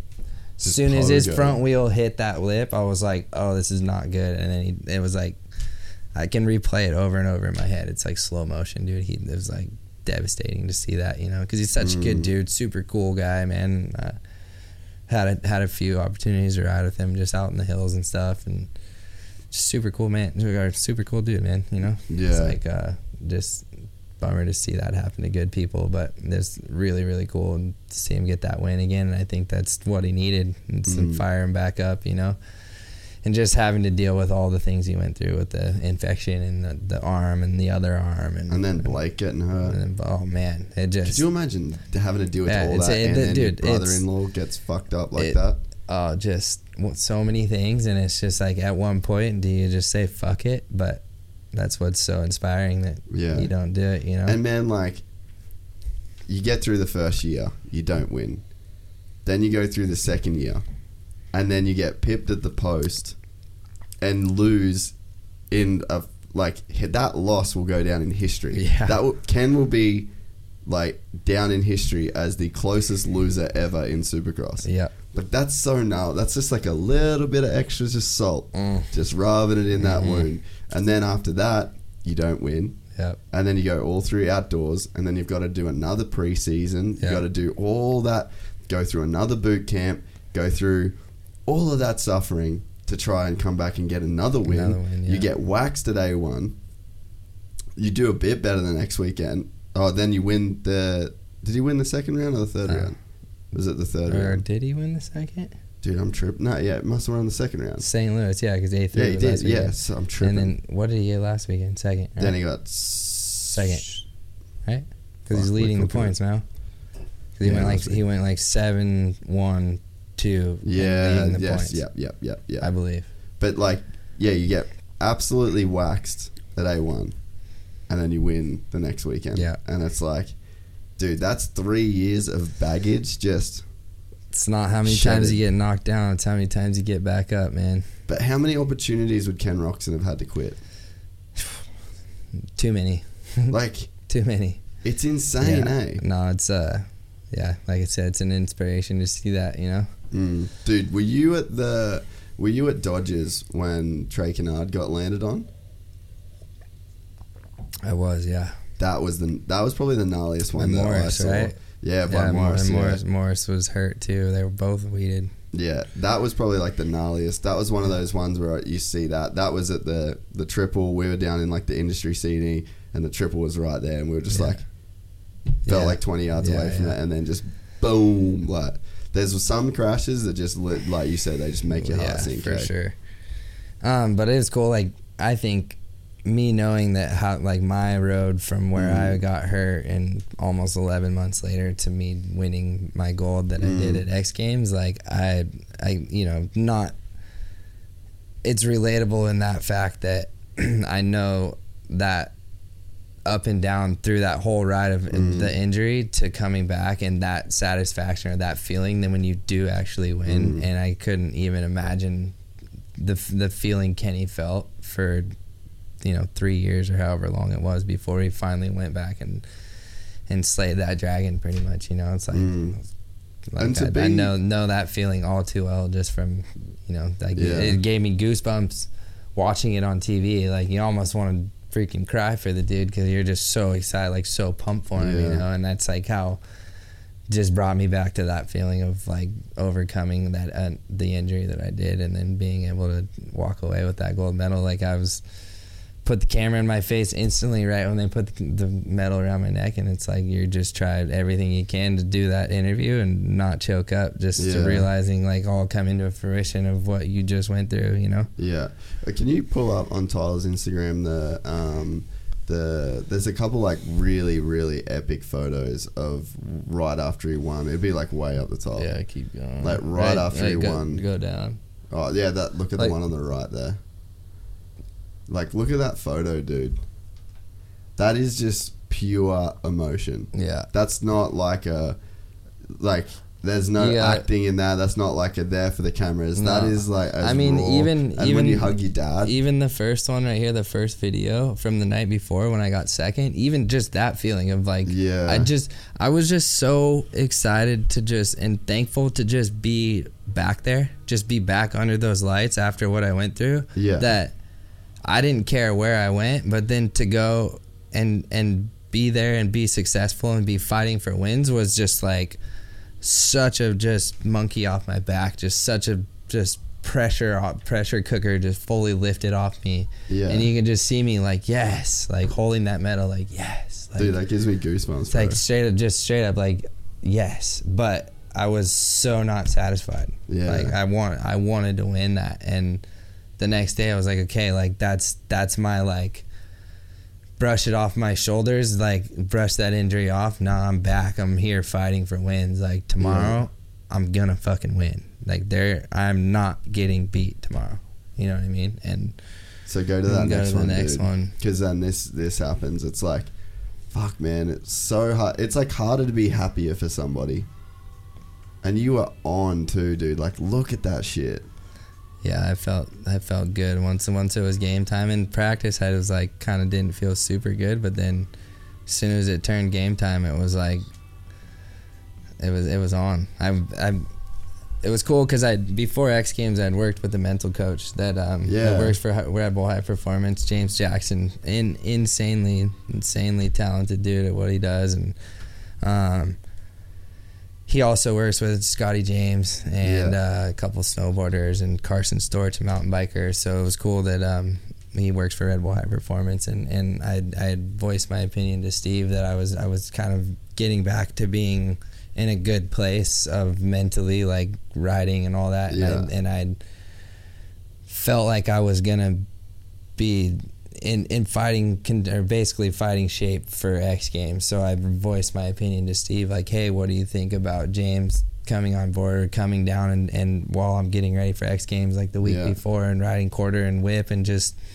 have have a couple days with him and then have him come to X Games and and help me out and it was cool because it's I've had physical trainers and stuff like that yeah. but But, you never just had like nev- a mental coach. Yeah, when you and, and and and no, never. But to just like the mental coach thing, everyone's like, oh, like what, like mental coach, like what does that entail? What does he do? And it's like, he did, don't get me wrong, he doesn't reinvent the wheel. He doesn't do anything. He just breaks everything down and simplifies things for me to to basically just get me laser focused and Yeah. and basically, there's times where I'd be here riding and my head's here and he'd just pull me back to ground zero, you know, and, and just little things make just get me laser focused when the time came and learn how to control my breathing and stuff like that. So um, that was huge for me and just And you It- said too that he was like a because he was a former athlete that you kind of really like trusted.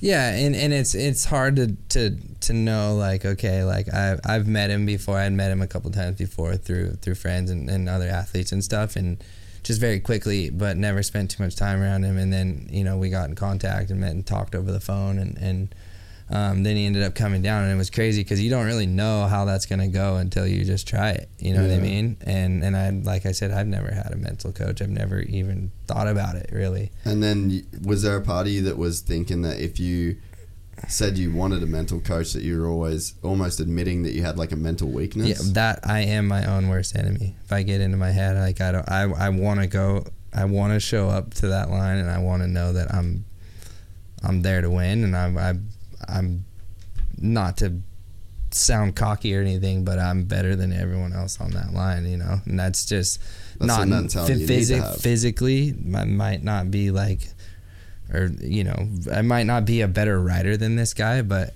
like if I'm in the right mindset and that I know that I'm gonna go out there and I'm gonna win, like, Mm. and you feel it and you visualize it and you. And, over and over and over again like it's uh, you know a lot of times with hard work it'll it'll come to fruition so um, right away at first day he got there it was super cool because it was like I was getting ready to go out and ride and, and he he came up to me and and you know he asked me a few things about um, just like about the ramp and how, if I if if it's something like he broke it down like like tell me like don't lie to me like is this something that you really enjoy? And just little things and and then you know at that time it was like it was cool like we we were just shooting the shit and then and then uh, went out to go ride and started riding and he just it was just crazy he'd just pick up on little things like really quickly just be very observant just kind of be sit back and just observe things and and um, he, I could just a few jumps in he pulled me over to the side and he could just tell like I'm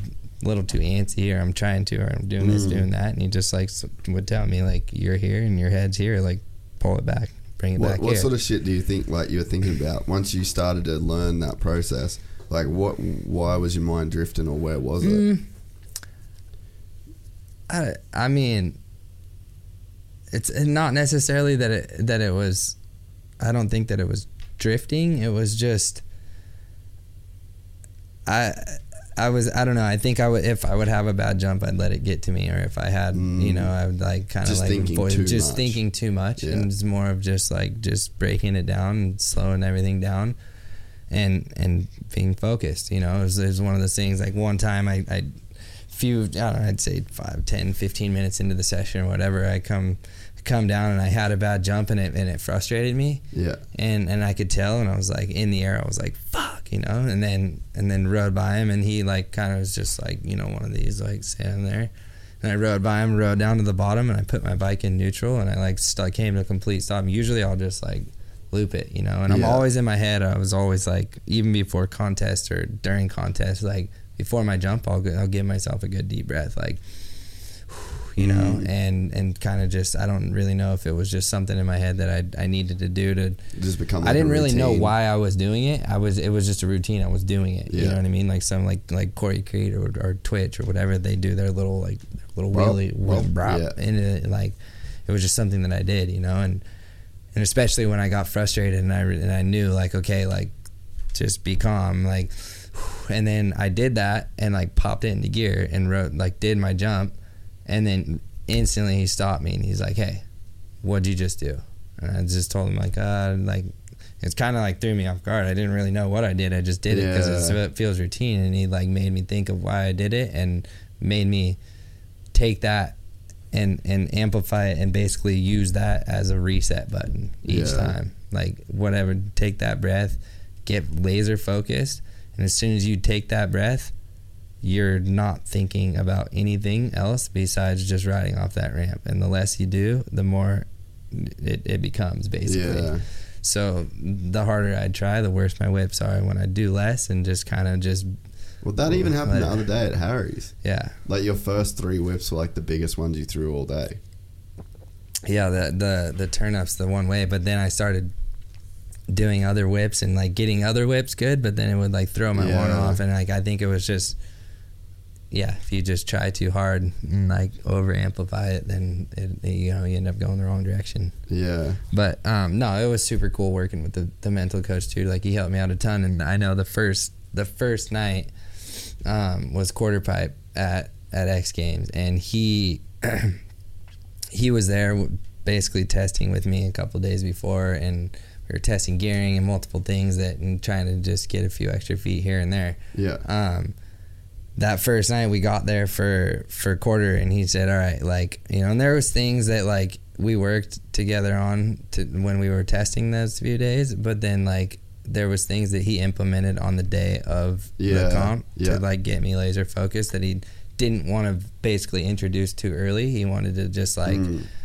What like kind of just like almost shock sh- not shock me but like shock my brain to being like okay like whoa I, and then all of a sudden Yeah, I'm and then maybe so take your mind off some of the other Yeah. bullshit around so it too. yeah so basically he told me like that that night like I want to, what I want you to do. He's like, I know it's not going to be easy. Is that he actually told me this the day before in practice, but I, he's like, I know it's not going to be easy, but do not watch one person hit that thing. And I'm like, what do you mean? Like I, for me, like that's so hard. Like I feed off of my friends, you know, feed off Mhm. of that sometimes. But when it comes to something like quarter pipe, that's not something that you need to feed off of. I guess you could feed off of someone else, you know, going higher than you or whatever, but just to watch them do it and try to change the way you do it to to match how they're doing it to get to that height is not how you want to do it. Yeah, on you that. need to you want to just way. stay in your lane, Yeah. but just stay focused on how you did it and everything and push, you know, sinking your heels like giving yourself a good pull up, like a lot of different things, turning your head, like just making sure you're just like on point and laser focused on on your technique and just keep pushing yourself each time. Like of course when I was sitting there and I'm not watching them, like I can hear them coming into the ramp. I can hear them leave the ramp. I can hear how long they're in the air. But I'm not watching physically how they're doing it and trying to Mm. reinvent the wheel and change how I'm doing it to get to that, you know. And that was that was really tough the first couple of days or even the night of, of the comp like Mm. watching or not watching anybody and like literally just having to sit there like you know to keep my heart rate at bay and like keep it like calm Mm. down and then like just straight up just like focus in on like a rock or a dirt clod or something on the ground in front of me and just be laser focused and just just replaying that over and over in my Mhm. head just technique and, and all that you know so that was that was really cool to get through that and and each time I got high I think I that now that I look back on it I wish I would have came out swinging a little harder because that was one really good thing that Corey does he comes out swinging right off the bat Mm. and I knew that I had a jam style format and I could like start and just get in into a, a flow you know Mm. and each time give it a little more a little more a little more to the point to where you're basically maxed out on second gear and maxed out in second gear on the throttle so you know each time just basically feeling the progression of it feels higher, higher, higher to the last my last jump, and then I ended up getting Colby for second. Like I was psyched. Obviously, you can see the look on Mm. my face. I was pumped to get that medal, but in the end, back of my mind, I was like not satisfied. You know what I mean? Super Mm. Did pumped you- to be back there, but not satisfied. Did you have any idea who was gonna win that, or did you think that you I mean, could have won? Like, Yeah, I think for sure it's a, it's one of those things like you can yeah we can all win I think on any given Yeah, day with a little hard work. Like you know Corey I think because Corey obviously has like a perfect season with it. Corey has a perfect season but it shows. Like he put in the work and it Mm. showed. Like he tested he did everything. Like he and he showed up and he came out swinging every single time. And Yeah. like that was that it it set the tone. You know what I mean? Like me I'm trying to work my way up to it but it's it's the biggest mental battle to go out there and be cold and not to hit that thing a few times to just go Mhm. into it and just fucking give it everything you got like So you think Corey's pretty gnarly for that? oh absolutely it's gnarly it's super gnarly but I you know I I was doing it differently I worked my way up to it and, and Yeah. by my last jump I felt good but but then you know I had the talk with James afterwards like I should have got going a little quicker. Yeah. I should have done this, should have done that. And like he's Was like, it- hey, and it- right. Don't get me wrong. It's not like he was like, oh, you got second. Like you fucking suck tonight. You know, it was like, like, dude, good job, congratulations. First and foremost, like, give me a hug. Like you're back on this level. You're back at the stage. Like you just got your medal. But he's like, he's like, look me, look at me in the eyes. He's like, are you happy? And I Mm. was like, I mean yeah, I'm happy, but like, no, I'm not at all. I want to win. And he's Yeah. like, that's exactly what I wanted to hear. He's like, you're like, tomorrow, he's like, tomorrow night, he's like, do me a favor. I want you to watch every single one of your friends jump, and I want you to feed off that. I want you to go out there and I want you to like, right away, I want you to feed off of it. I want you to, to, you know, to, to go out there and win and win everyone over right away, basically. So that was Yeah. the thing. I fed, feed off the crowd and feed off the energy and go out there and watch my homies hit the jump and feed off of it and So how was the first night when you didn't watch them? Do you think that's the move? Like, is that something that you're going to do from now on in quarter? yeah, I same exact thing I did at Nitro quarter, same exact thing Yeah, I so did you've at done that all year. Norway quarter. And you think it works? I mean, You're comfortable with it, I guess. So I, that's all that yeah, matters. I'm, it, I'm couldn't tell you. Honestly, I couldn't tell you if it works or not because Yeah. the, the years prior, like the first year that I went and and Colby got me, like I was I was before Colby and Colby was after me, so like he had that last opportunity to just Yeah. go for it.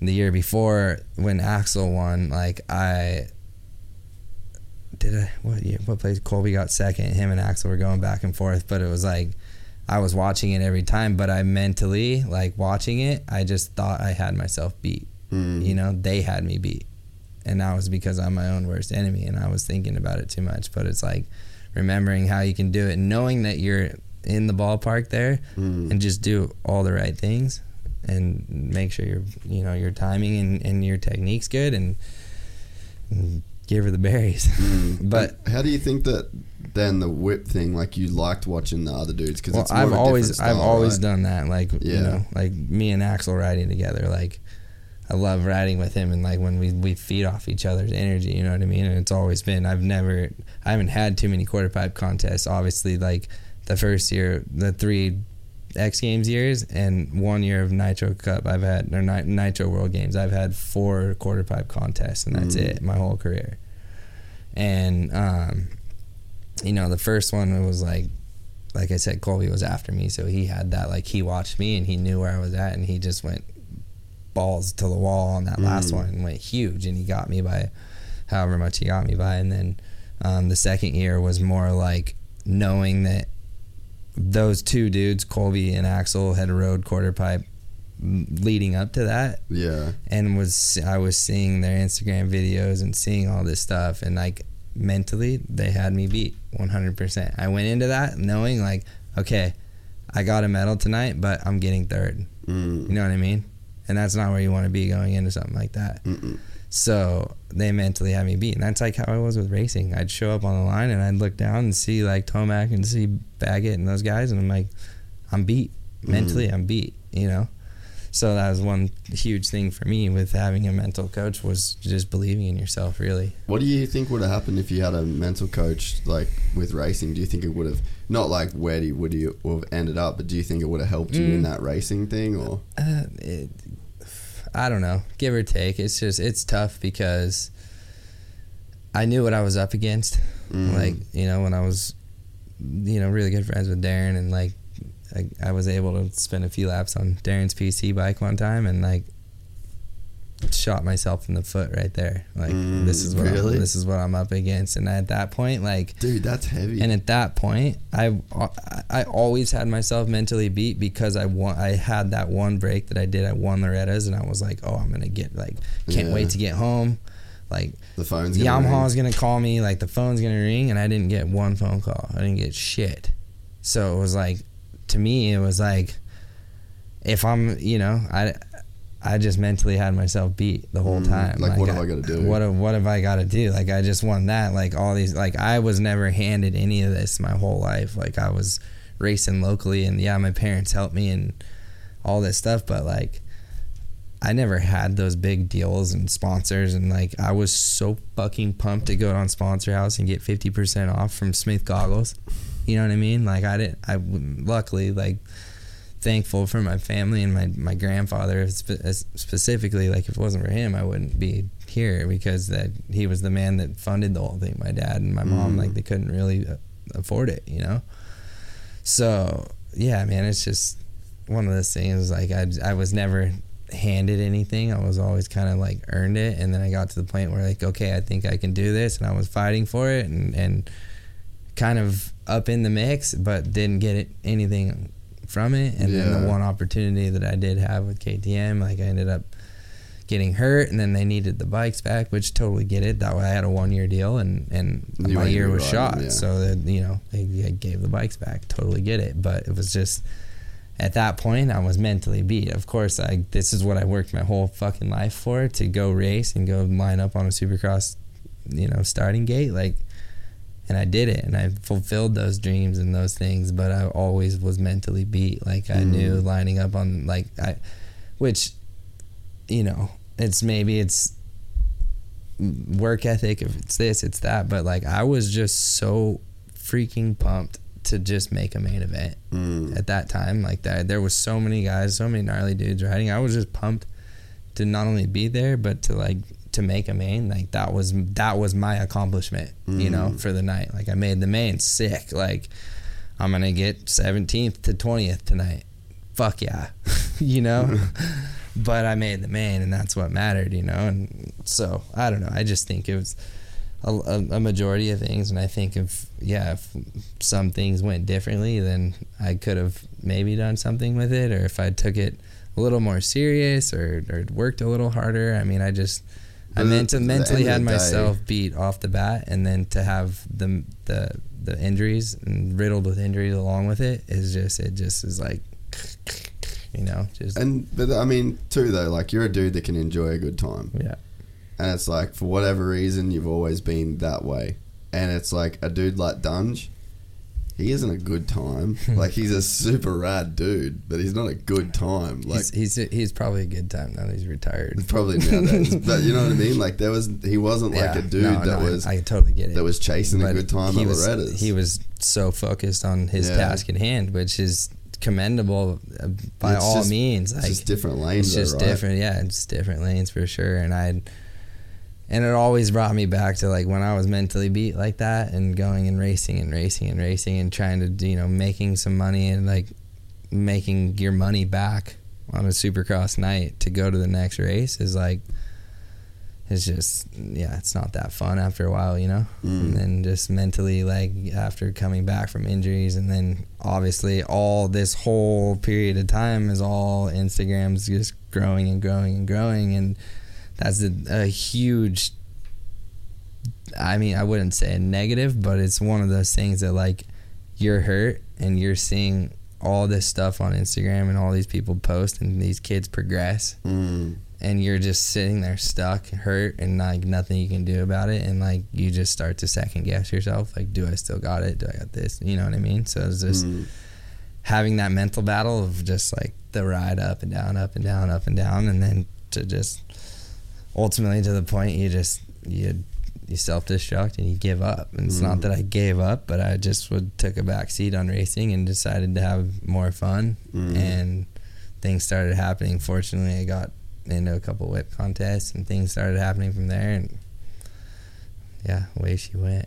Mm. Um, the is interesting with like the the way that um, you were ending racing, and then it was like the whole that whole free ride thing started to happening, but not the free ride thing, the Instagram version of the free ride thing, and it was like you and Axel. I mean, you were probably like the first one to really like try and do that as like a young kid that didn't have so like Twitch and those boys, they sort of had their own following. They were already these Yeah. household names, and then it was like they were switching over to this new thing, Yeah. which was like Instagram and getting clips.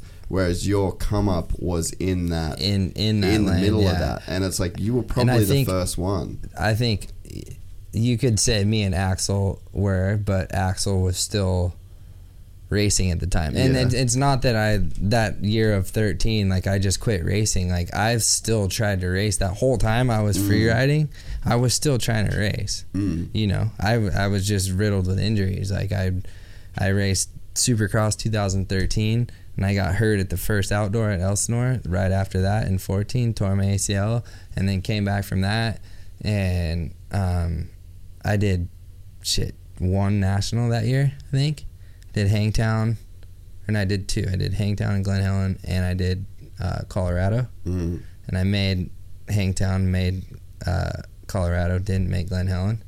And then um shit what was it right after that was Mammoth 2014 I compounded my femur Fuck, dude. yeah, and then I was off for like seven months from that. And like you know, uh, each injury I had was like six to seven months at a time. Yeah. Like blocks, like half a year is completely gone. Yeah, so you're like right. You're like actually working at your career Yeah, six months. Ago. But like you were saying, coming up in that lane of Instagram, I was thankful that these times where I was hurt, I was cre- I was stacking enough content or photos or whatever. Like those times when I was riding, that I could kind of ride the wave through my Mhm. injuries, which was amazing, you know. And like certain couple key sponsors like DC shoes and stuff back in the day, like if it wasn't for that, like I wouldn't have been able to keep this afloat. You know what I mean? Well, it's crazy that uh, those days of DC, because I was doing a bit of filming stuff for DC then. Nate Hawley probably couldn't tell you what position you got in a main. Yeah. like he didn't give a fuck. No, it- Like, it was it- that was the thing. Even for my sponsors too, knowing where I came from and how I'm running my program, like it's such an accomplishment for me just to make the main. Because Yeah. I'm not that guy to, that should be making mains, I guess. You know. Yeah.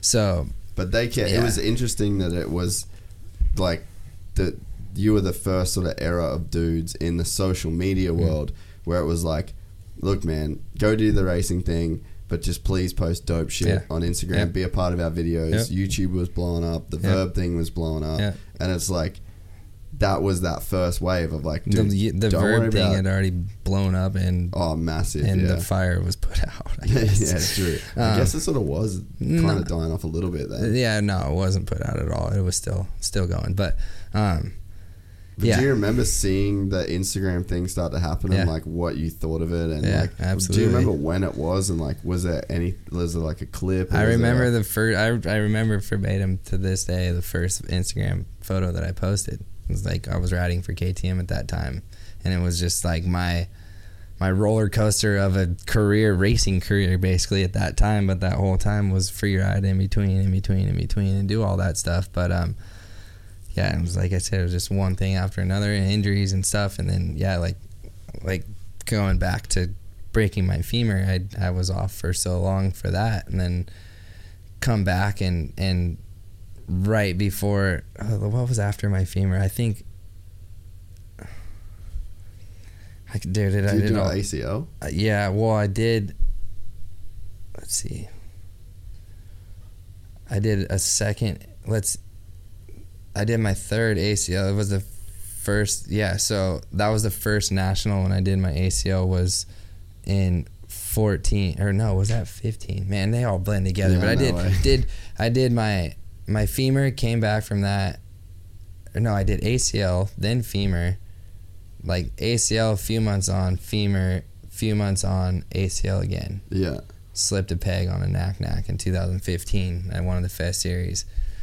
Did my did my ACL again. So at that point, that was my whole, basically all 14 and 15 season wiped clean. I had two or two nationals that I did, and that was it. You know, and then 16 got back on the bike not too long before I did the East Coast is toast thing Yeah. yeah. because I got hurt in May and then or April. I got hurt on 420, April 20th. but I left, yeah. So I got hurt on that day, and then um, yeah, it was seven months, eight months off, and then right back into it, and then I started riding a little bit again, free riding, and like doing that stuff, and then hopped back into Supercross in 16, and again like was not prepared i don't think. And at that point was just not really in it. Yeah. like i was just having i was having way more fun riding and free riding and having fun Mm. than i was racing you know?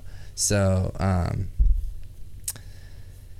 yeah i did that 16 year and at that point like i'd gotten hurt a couple times throughout that season just ribs and a couple Mhm. crashes ended up making uh, one main that year in 16 and then that was basically the end of my racing career turned into me getting and then they're like earned my way into best whip at uh, X Games through Monster Cup and then Yeah. and then my first year of X Games was 17 and then just kind of steamrolled from there Well, you were doing. Um, I don't think that many people know that you were doing a lot of stuff when like Maddo did the aircraft deal and yep a lot of like you've worked on just a ton of film projects. so so- like you'd kind of just be like this dude helping that's out, right? that's like a huge huge huge part of, of my path as well was having you know that whole DC program that I did and like just being being able to to meet Maddo and like a Mm. hero of mine and then become friends with him and then ultimately be able to get the call to come help him on some of these projects like the fir- the one I did was um was his aircraft project it was Mm. that was literally like the reason why I was I only rode two weeks Supercross two weeks before Anaheim one that year oh, because you were working on that. was because I was with him in December working on that so everyone's at test tracks and you're fucking jumping over planes. jumping over planes on a freestyle 450 bike that I've never hit a hit a freestyle ramp on a 450 or anything. So I was I was basically his camera bike operator. I followed him off all the jumps and did everything there. And um, just being on set like that was super big for me. Just to be able to to see how it all works, you know, and see his work ethic when it comes to having a vision and making it happen. Hmm. So um, yeah, that was a huge step in the right direction for me too, with content and being able to create all this stuff, and then just watching him succeed in everything that he did and all his content that he made, and being Yeah. able to do that was unbelievable. So that was that was a huge step in the right direction for me, as well as you could go either way. It was a step in the right direction for my free ride career. It was a step in the wrong direction for my racing Yeah. career, you know. But I mean, everything happens for a reason, and I think that's um, I've kind of yeah, I've kind of made made it into my my free ride career something that I put on a pedestal, and it's something I'll never take for granted, and it's something that it's I gotta pinch myself every Mm. fucking day that I get to wake up and ride a motorcycle. It's like just my path to get here to this point was just crazy, you know, Mm. and just the fact of now I'm like the hat I get to put on my head every day, and like the people I have around me, and like the the heroes that I now get to call my friends. It's just man, it's like can't write this script, you know. Sorry, guys. Jaden had to take a pee break. um, we're back. Uh, what, what was I on about? The um, oh, I feel like with that whole situation of you, you were you said it earlier, but you were the guy that just said yes to every situation, mm. and I just wonder, man, like maybe there was just this subconscious part of you that felt bad that you invested all of your life into racing and you just didn't want to quite let go of the racing dream. But fuck, bro, you sabotage your racing dream at every step of the way to do the free ride thing. Like any dude ever would like not do any free riding in December, especially like riding a camera bike in one of Robbie Madison's ridiculous films.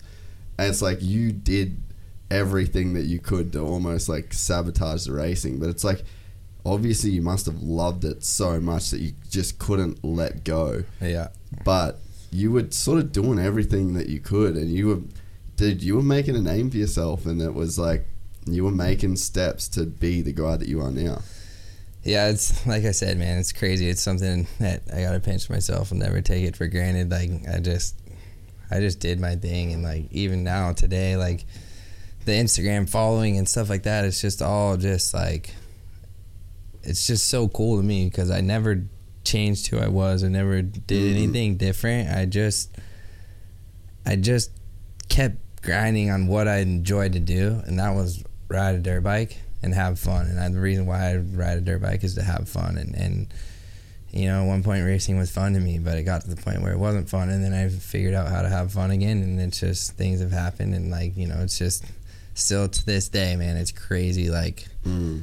just walking around here and like have you know people here in Oz like all the way across the world and people be like oh like TB what's up like you're here like that's that's just crazy to me like you know I'm just a kid enjoying what I do riding mm-hmm. my dirt bike and the fact that like I get those like me and Jaden were driving yesterday coming back from the doctor and I still have the direct message like request I think but it's um yeah the kid saw me driving around in your truck with the bike in the back and was mm-hmm. like oh like TB sighting in Oz you know? And it's just like shit like that it's man it's just I don't know mm-hmm. it's crazy to me it's something that's like so like I'll I put on a pedestal forever and I'll never shy away from anybody like Yeah. you know what I mean? Like it's if someone comes up and like tells me that they're stoked on what I do and they're you know like they're a fan of me or they want to take a picture or whatever, anything like that, like for one, that's fucking crazy still to me. But for two, like that's what I do and why I do it. If I can Yeah. inspire someone to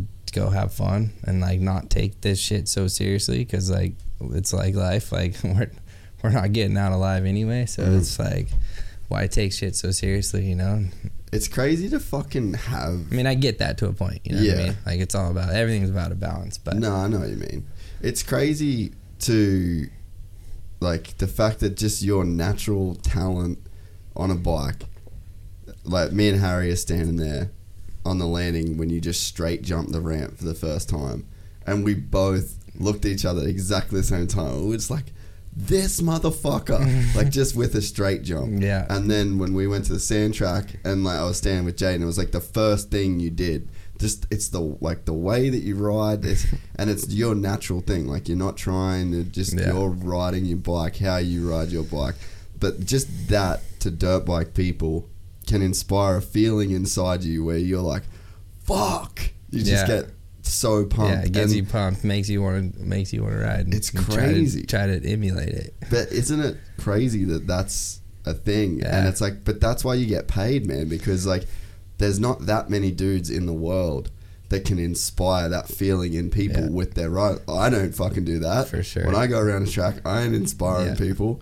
But it's so rad that I don't know, man. It just comes from like you just It's- literally being yourself. And, I mean, to me, you know, not to take it away from that at all or anything, but like if you look at Axel, like that is like the perfect picture of what you just said. Like he Mm. makes everything he does on a motorcycle look so stupid good. And look at it, like kid's almost at a million followers. He's like, he's got more followers than Jeremy fucking McGrath, Ricky Carmichael. Like that is insane. These dudes that have literally paved this way, not necessarily for us, but for so many people for years to come. Like it's just so crazy to me. Like you know, And like the, the, the only feeling. the only two riders, the only two riders that have more followers than him would be Travis Pastrana and Kenny Roczen. I Mm. don't think, unless you could say, um, oh, who's Yeah, you're Ch- right. Reedy. I mean, I think. I think I think Chad's only got like 800k.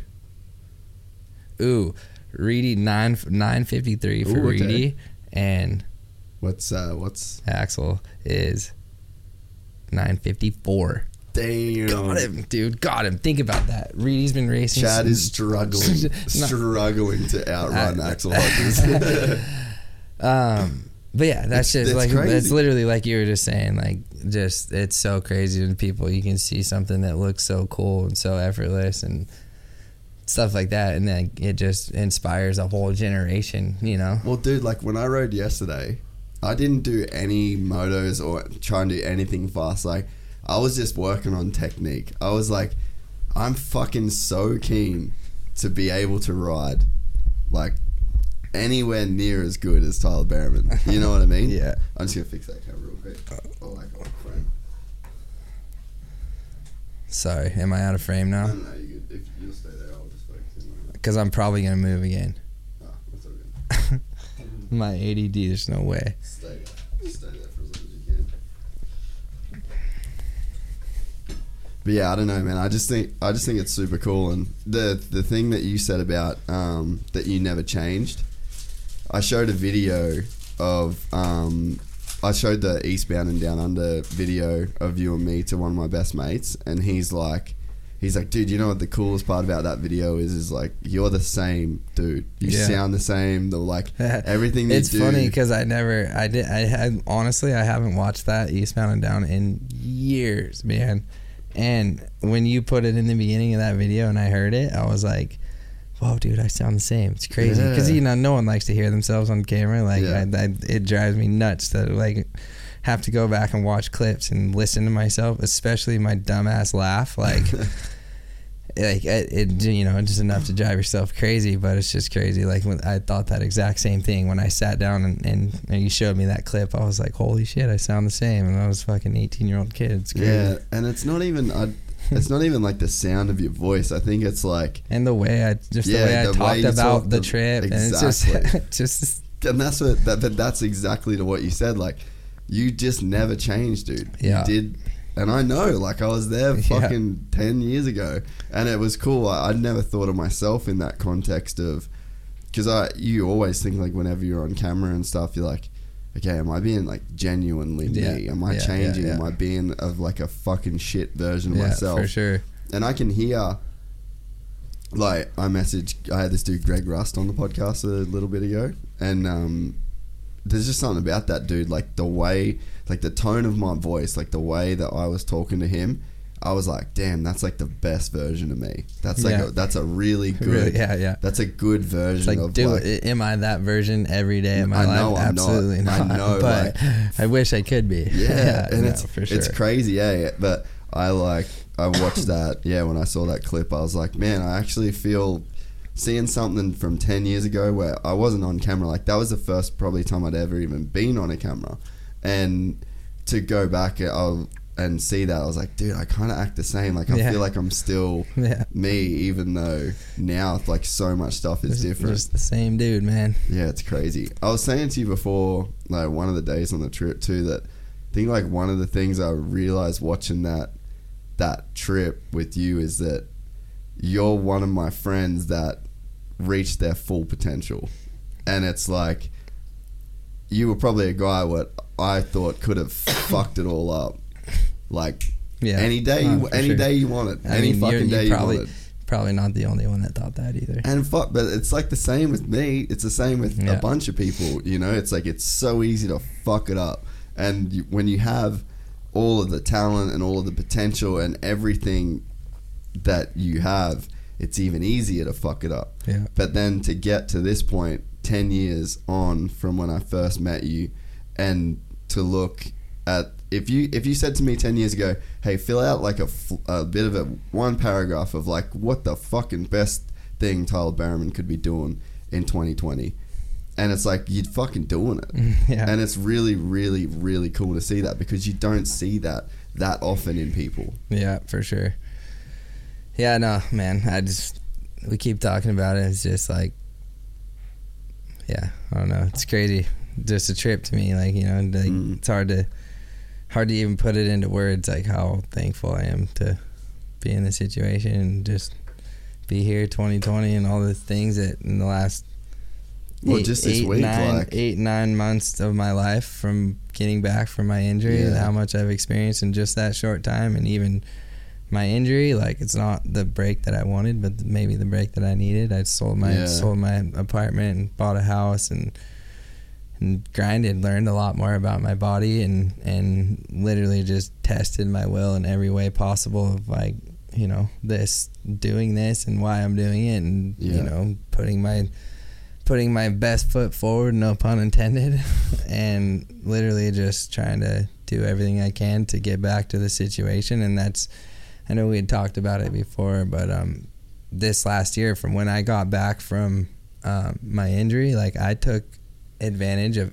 every absolute situation or opportunity that arose Yeah. because I was just I had spent the last 10 months off the bike and like valuable time for Mm. sponsors and, and we all know that like what we do like what this is not going to last forever so we got to take advantage of these situations in these times Yeah. and when there's times where you're out for almost a year at a time it's like you you're you're missing your window you know 'Cause, Yeah. like um, it's again it's not going to happen it's not going to last forever so it's just those things like you're trying to not only do it for yourself, like take advantage of these situations and put yourself in all these, you know, open doors to lead to other open doors, but to like, you know, make other people happy, like sponsors, and of course, Mm. which is, you know, it's something that you don't, you don't want to do it to make someone else happy, but at a time, at a certain point, this is our job, and this is what we have to do. We have to, we have to make other people happy, or or do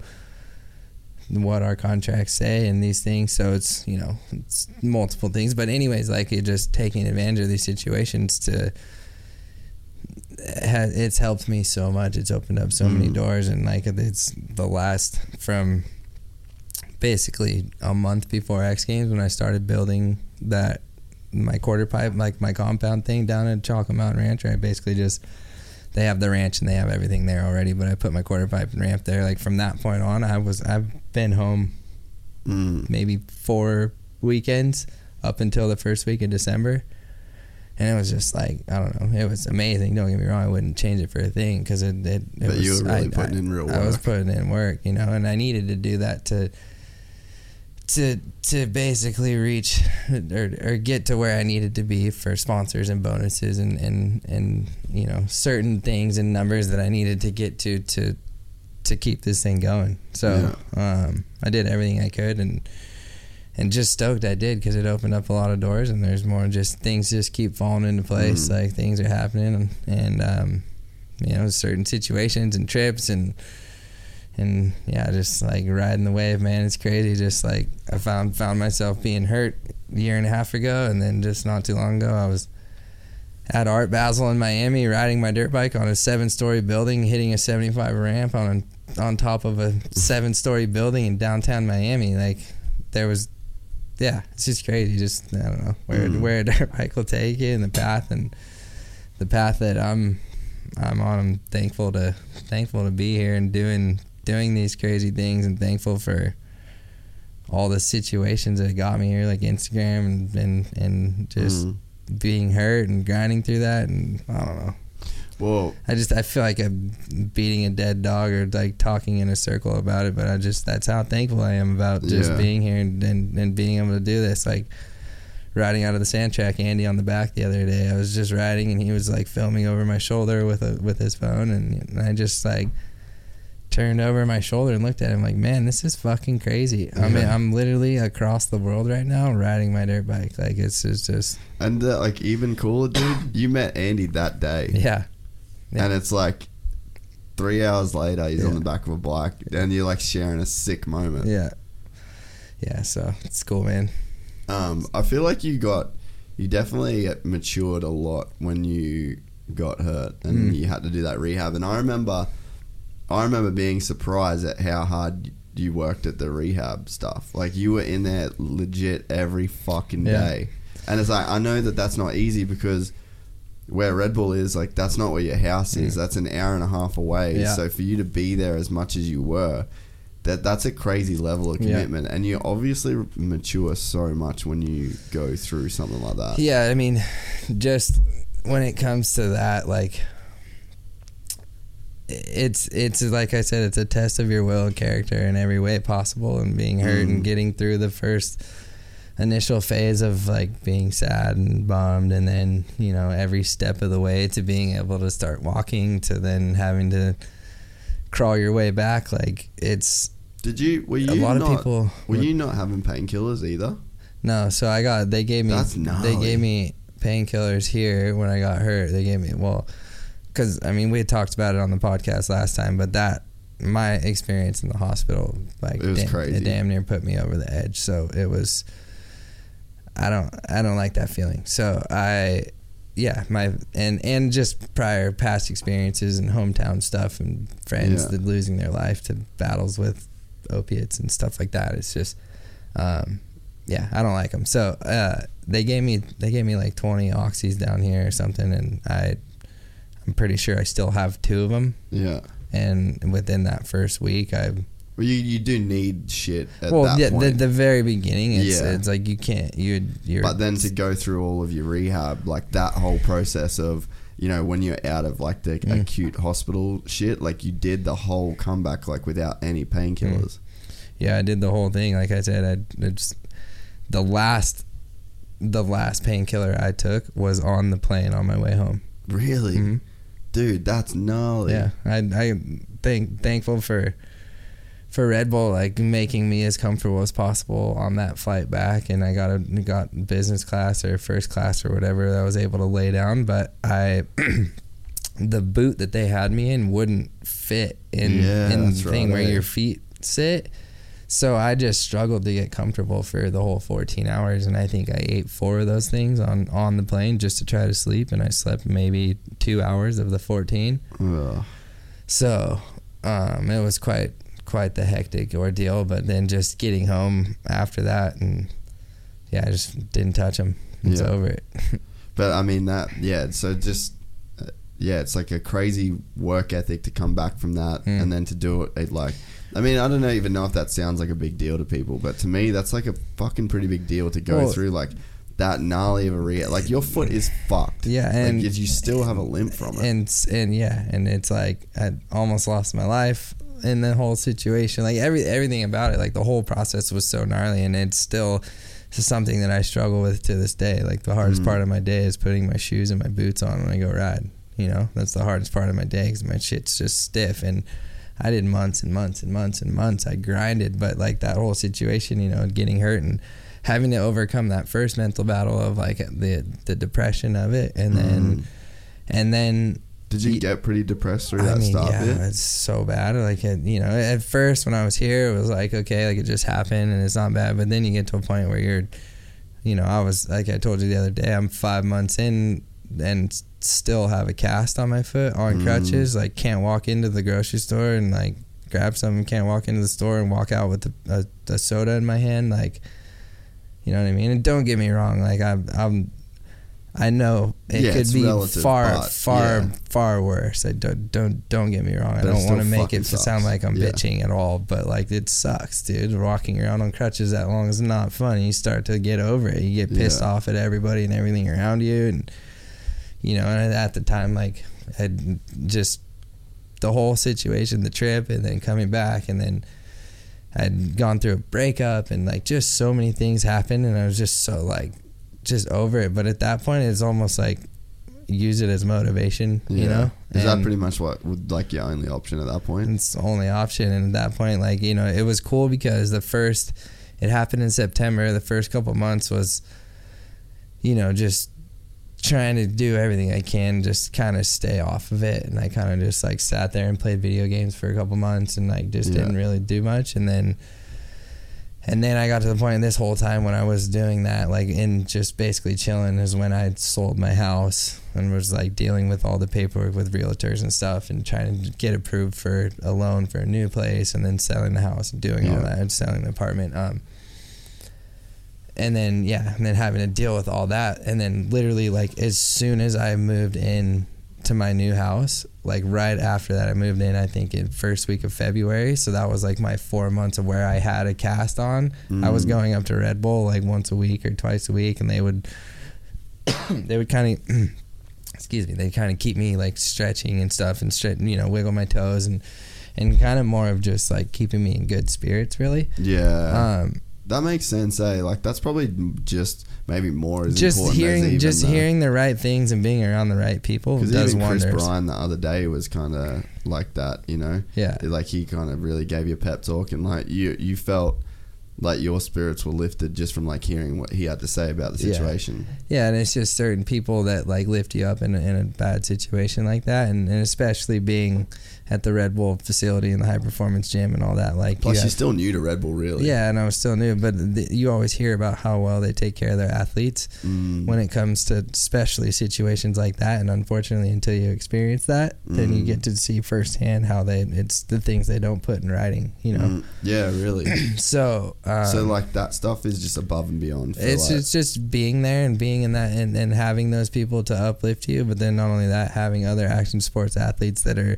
in there doing rehab for other things or or in their training by by any means like you know you have so many different genres of action sports and and sports in general Yeah. that come through that gym and it's inspiring dude, to I've been the in least that gym with Blake Griffin. yeah, see, it's crazy. It's so like, it's, gnarly. it's nuts. So, um, so yeah, just like that, like once a week, you know, I'd go up there and do that. But then, you know, once I, I had moved into my house and kind of got situated a little bit, then I was, it was to the point where I'd got my cast taken off and then I got a walking boot and I was in a walking boot for about a month.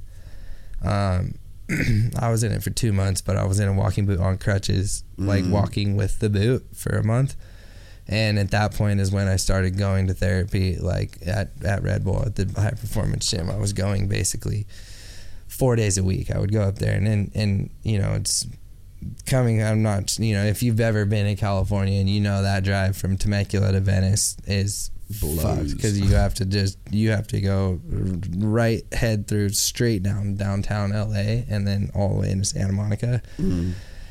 and it sucks. So I mean, I was the first few months, I was you know I mean I, that that pretty much the whole time I, until so my Steve had lived in Long Beach for a little bit, and then once he moved back to Venice, it was cool because then I had Mm. someone Somewhere that was close and somewhere like somewhere to stay and like you know I would still stay in hotels he would put me up in hotels sometimes but it was just nice to have homies there you know Mm. just people to like and I'd get done at the gym because I'd go I was it was four four days a week for for months and months and months. And I just for the first few months I was just getting an Airbnb or staying at a hotel. And it was just like Mm. that was my life dude. Like just drive up there on a Monday get get there in the afternoon, go to the gym, like work with the physical therapist for a bit, sit in like all the machines that they have and like do the hyperbaric or not the hyperbaric chamber, but the um cryotherapy thing Yeah, and yeah. and they have like a float tank and they have an F one simulator. Like I would log like an hour a day on the F one simulator. That's like sick. I just had nothing else to do, so I just spent all my days in the gym, just That's chilled, sick. like you know, and it was cool because you have and that whole time was super inspiring for me just to have other athletes, you know, all I the ska- all, all, all the skate guys and all the snowboard guys and some ski dudes and some to, to Olympic fencers to fucking divers to F1 athletes to fucking anything you could think of, BMX, crazy, mountain eh? bike, like everything, you know. Dude, I bet too that like you signed the Red Bull deal, did Farm Jam, blew that shit up, and then you then get hurt, and it's like I can't even imagine how bad you would have wanted to come back from the injury just because you're a Red Bull athlete now. and you know and that's the thing like having basically Because you know you've got everything there, right? Like Yeah. you've got no excuses. i had a, a signed my first deal signed a two-year deal and then basically have six seven eight months or however long i did as an athlete and then just like that whole entire basically second year or year and a half however long it was was just like basically wiped clean so i like I said, when when I got back on the bike in right before X Games, it was just wide open because that was the last few months that I had on my first year or my my Mm. first two year Yeah. deal. So I had to finish that two year deal, and like I had to finish with a bang. I had to basically take advantage of all those open doors and put myself in these situations to keep myself relevant. You know, just because I know the the the prestigiousness of having that and like all that Yeah. stuff. You know, you don't want to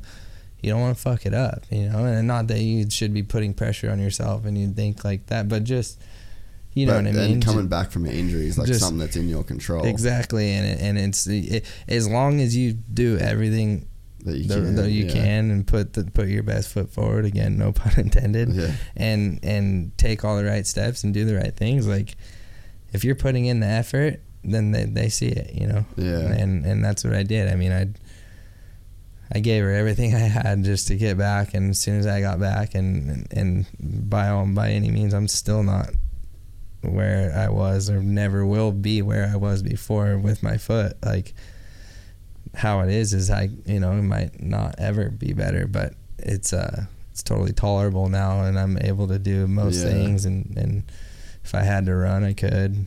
Not very long, I had to run. but, but Which I uh, won't. but yeah, just certain things like I don't know, just cool to just see like Yeah. just have that whole program behind me, and then just how much it it made me, it taught me, and made me grow. So this whole like a where we had started with this Yeah. before I started rambling, but um, it's you know it's just that whole It's just such a the whole thing is just such process. such a learning process, and it's just it it taught me so much. You know, it just made me like you said, it made me mature a bit and and 'Cause I appre- can tell, appreciate like, appreciate why why I do like what I do and why I do it, and and and not you know take these take these things for granted. You know, and just like um Yeah, the that whole like what you were saying about being relevant, that's kind of what's weird in your world is because so Cooper Webb is relevant because he won the championship last year, and Jason Anderson's relevant because he won the championship. Slowly, Ando's starting to become relevant because of his own thing with Team Fried or whatever. But with you, your relevance, like Axel's relevant right now, uh, Colby's relevant. Like to keep that relevancy, Twitch right now is Yeah. still relevant. There's guys that aren't in it. It's like this constant buttery films. That motherfucker's relevant as all hell. And it's like, you know, for better or worse, you've got to live in this world now where it's like you're just fighting to be like relevant. yeah And it's like up to your It's- own creativity to like, you know what I'm saying? yeah absolutely, and it, that that old saying goes like you're only as good as your last race. Yeah. it's very similar with like what we do and it's easy to just you know you get hurt and you start to you know maybe get in a funk or something and get over it for a bit like you lose traction and it's hard to gain it back sometimes you know Well, So, like even you were saying about your like obviously ducked out drop this week, which Yeah. is your latest Red Bull project with Maddo, and you know we're watching every day your profile visits, yeah just like crazy numbers. yeah and it's like that is that's like right there. That's what being relevant is. Yeah, Is exactly. You've gone, there's these waves, and it's like how do you And- keep on this upward climb? and it's tough because you know you get into a point like for me once i after that first week of december when i went every weekend straight since july i was just so fried so mentally team two fried um, that I like I just shut down. You know what I Mm. mean? I was just like I I was of course I was scrolling through the scroll hole, but I was never like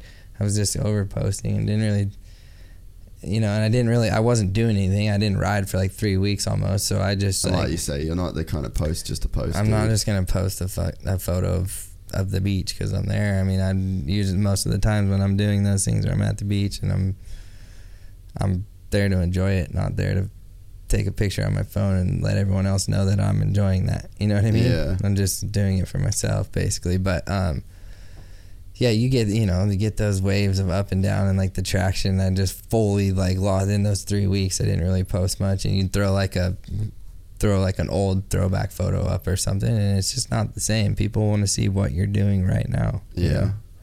So I mean, it's it's crazy to see that you know my my profile visits are so down and all my numbers, and then you get off people's algorithms and you're not Yeah. relevant It's anymore. gnarly. You know what I mean? It's exactly what you said. You did. You you start to lose steam and you lose relevancy, and it's it's fucked up. But That's what you but get- I could That's ca- what you're getting paid for. I could care less because I'm getting paid to do that thing, Yeah. and no matter those amount of likes or views or numbers that I have on that thing, of course that like more helps. Yeah. But as long as I'm doing it, Well, the, the, the funny thing with you is like you're in the full new school lane. Like you're the fucking you're an influencer.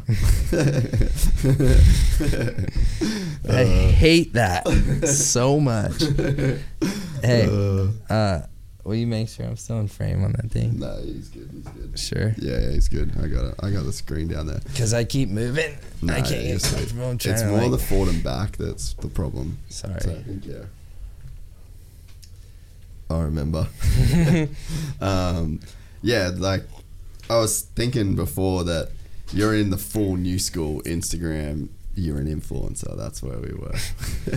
but you're in I that. that. I know I you do, that. but I love it. Um, but that's the lane that you're in now. Yeah. But you're kind of like an old school dude. You're not. You're not like. All right. So Toby, if you hang out with Toby, you hang out with Toby and his phone.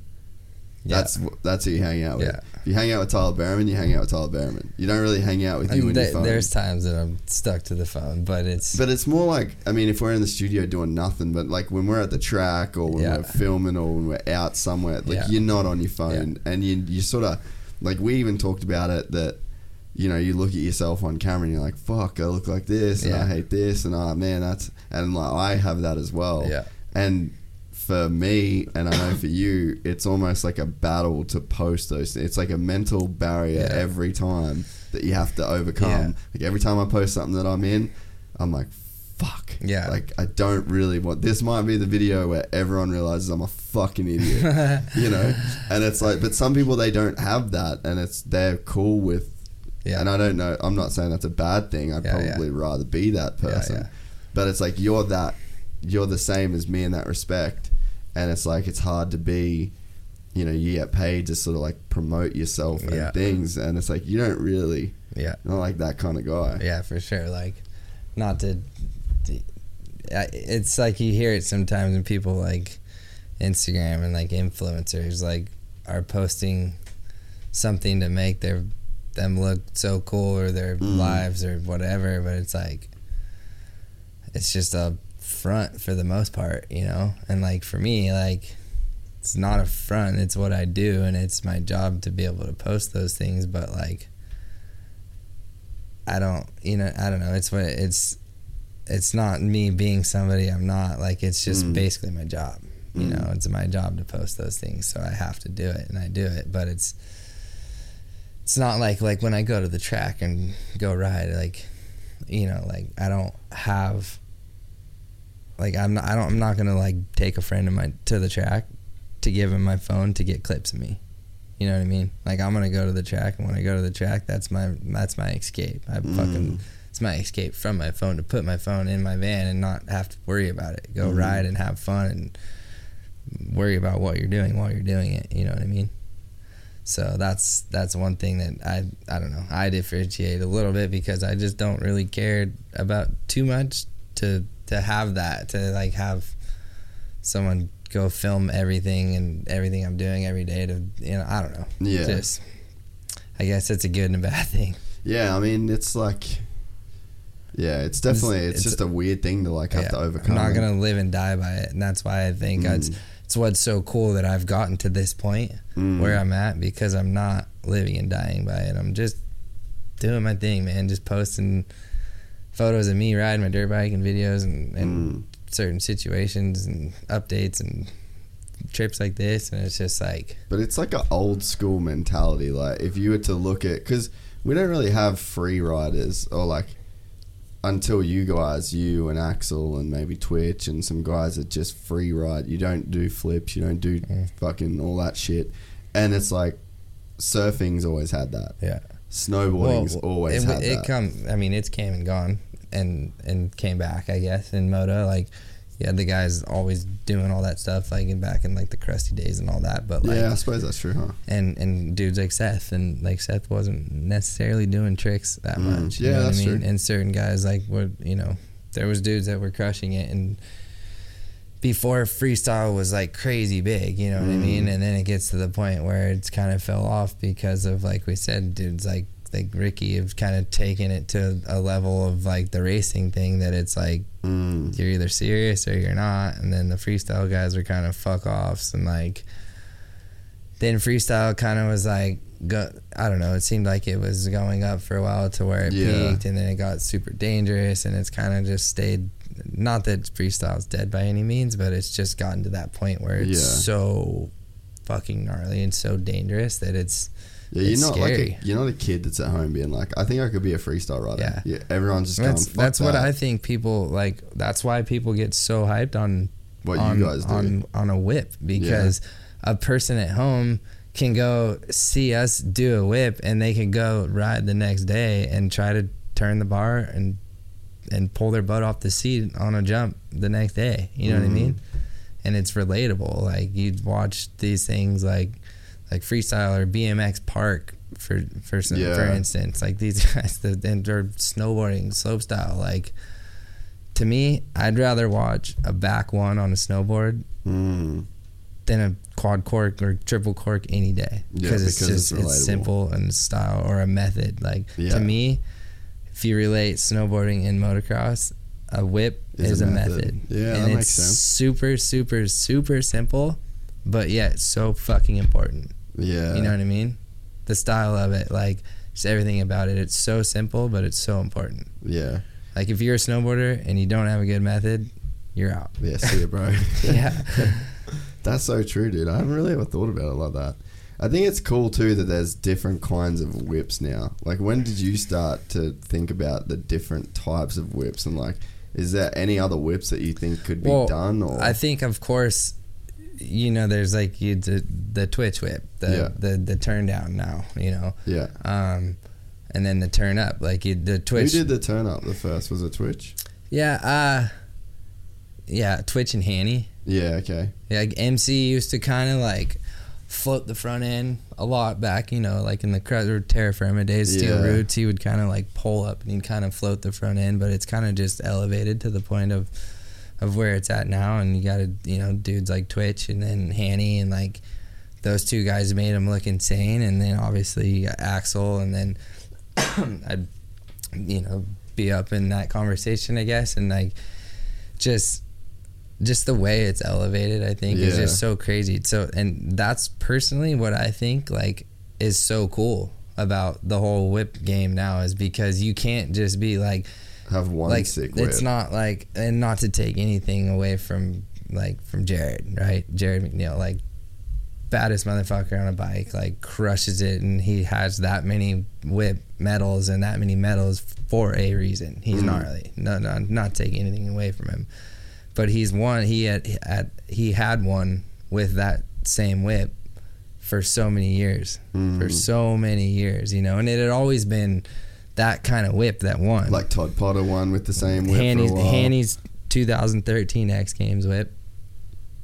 Crazy. To me, to me, to this day, is still probably the best whip I've ever seen. People, some people have told me like, "Oh, that one at X Games that you did this year it was just like it's just, it's just different." Can Like, you play that, Jaden? Try and find that. What was it? Thirteen. Yeah, Josh Hansen yeah, best whip. 2013 We'll watch best. that whip. shit. I want to see Um, that shit. But now it's just elevated to the point to where like You've got to have like a you've got repertoire. you got to have like and, and and I think that's where as of right now like me or I I would say Axel and Oh, myself there's the second one. like ha- Axel and myself are Oh, that's not it that's not it though. Eh? no I would say Axel and myself like have have been working a lot on the turn ups on on a ramp Yeah. but then like you know to see there's Josh that's 13 he just did a turn up on a ramp Yeah, um dude. Like, look at how much. like he was just like that like that night he was just flowing so good oh that's the Wow, one right there that's oh my no, god! that that was that yeah that was the one I think Go back. That was sick as fuck, I think, dude. I think it's right That, after it, this look how one. much further the turn ups have gone even in the last what's that? Eight years, seven years. yeah it's gone it's definitely gotten Like, cause that's not even level. near backwards there. Oh, I think that That's I don't so even savage, that dude. one that one was sick, but I don't know if that was. is that not even the one? I mean, I don't remember. He's still down. That's the one. Oh my god, dude. No, still not it. What? Still not it. I don't think. It's like he found Did a you go new back? thing there. No. It's you know what I mean. It's like he's figuring out a new whip right Yeah. now. Dude, that's like corked. Um. Well, anyways, where are we going with that? The it's just gotten to such a level that Well, so he's got yeah, he's had two whips there. yeah, that see that was the one. See the forty two percent like that. He one hundred percent like it was. A, he won. There was no Yeah, sugarcoating that. No. Like he won. Sorry, Twitch. I don't care how many Twitter followers you have. oh, that is that night. the year that Twitch? that night he straight up beat you in person and on Twitter. Look how dirty that. but that's is, that's dude. biggest whip to this day. I think still. yeah, that's pretty gnarly. Yeah. So. that's like upside down. but to have that. like you were saying the, the the turn up, the turn down, and then the regular old school seat bounce whip, it's like plus you've got him opposite too. It's yeah, you can do the opposite ones, but it's usually to the point of these contests. You it's a jam format, and you only you know basically if you have eight riders and you only have eight minutes, you're basically gonna get four jumps. so you've got four whips. you you've basically got to do one of the it for you know, so me and Axel have the turn up. Like a lot a lot of people don't really try them. You Yeah, know, okay. they'll do whips two ways and and kind of do you know basically two seat bounces and two turn downs and try to get them as best they can Yeah, and then I would just me and uh, like Axel and myself, we kind of just roll through all three of them, and then whichever one we think's the biggest or feels the biggest or we know is our biggest, we'll throw the fourth time, yeah, right. like uh, to end it out, you know. Um, but that's why I'm I'm a huge, huge, huge fan of how they ran the best whip contest at Monster Cup this year, the two in a row.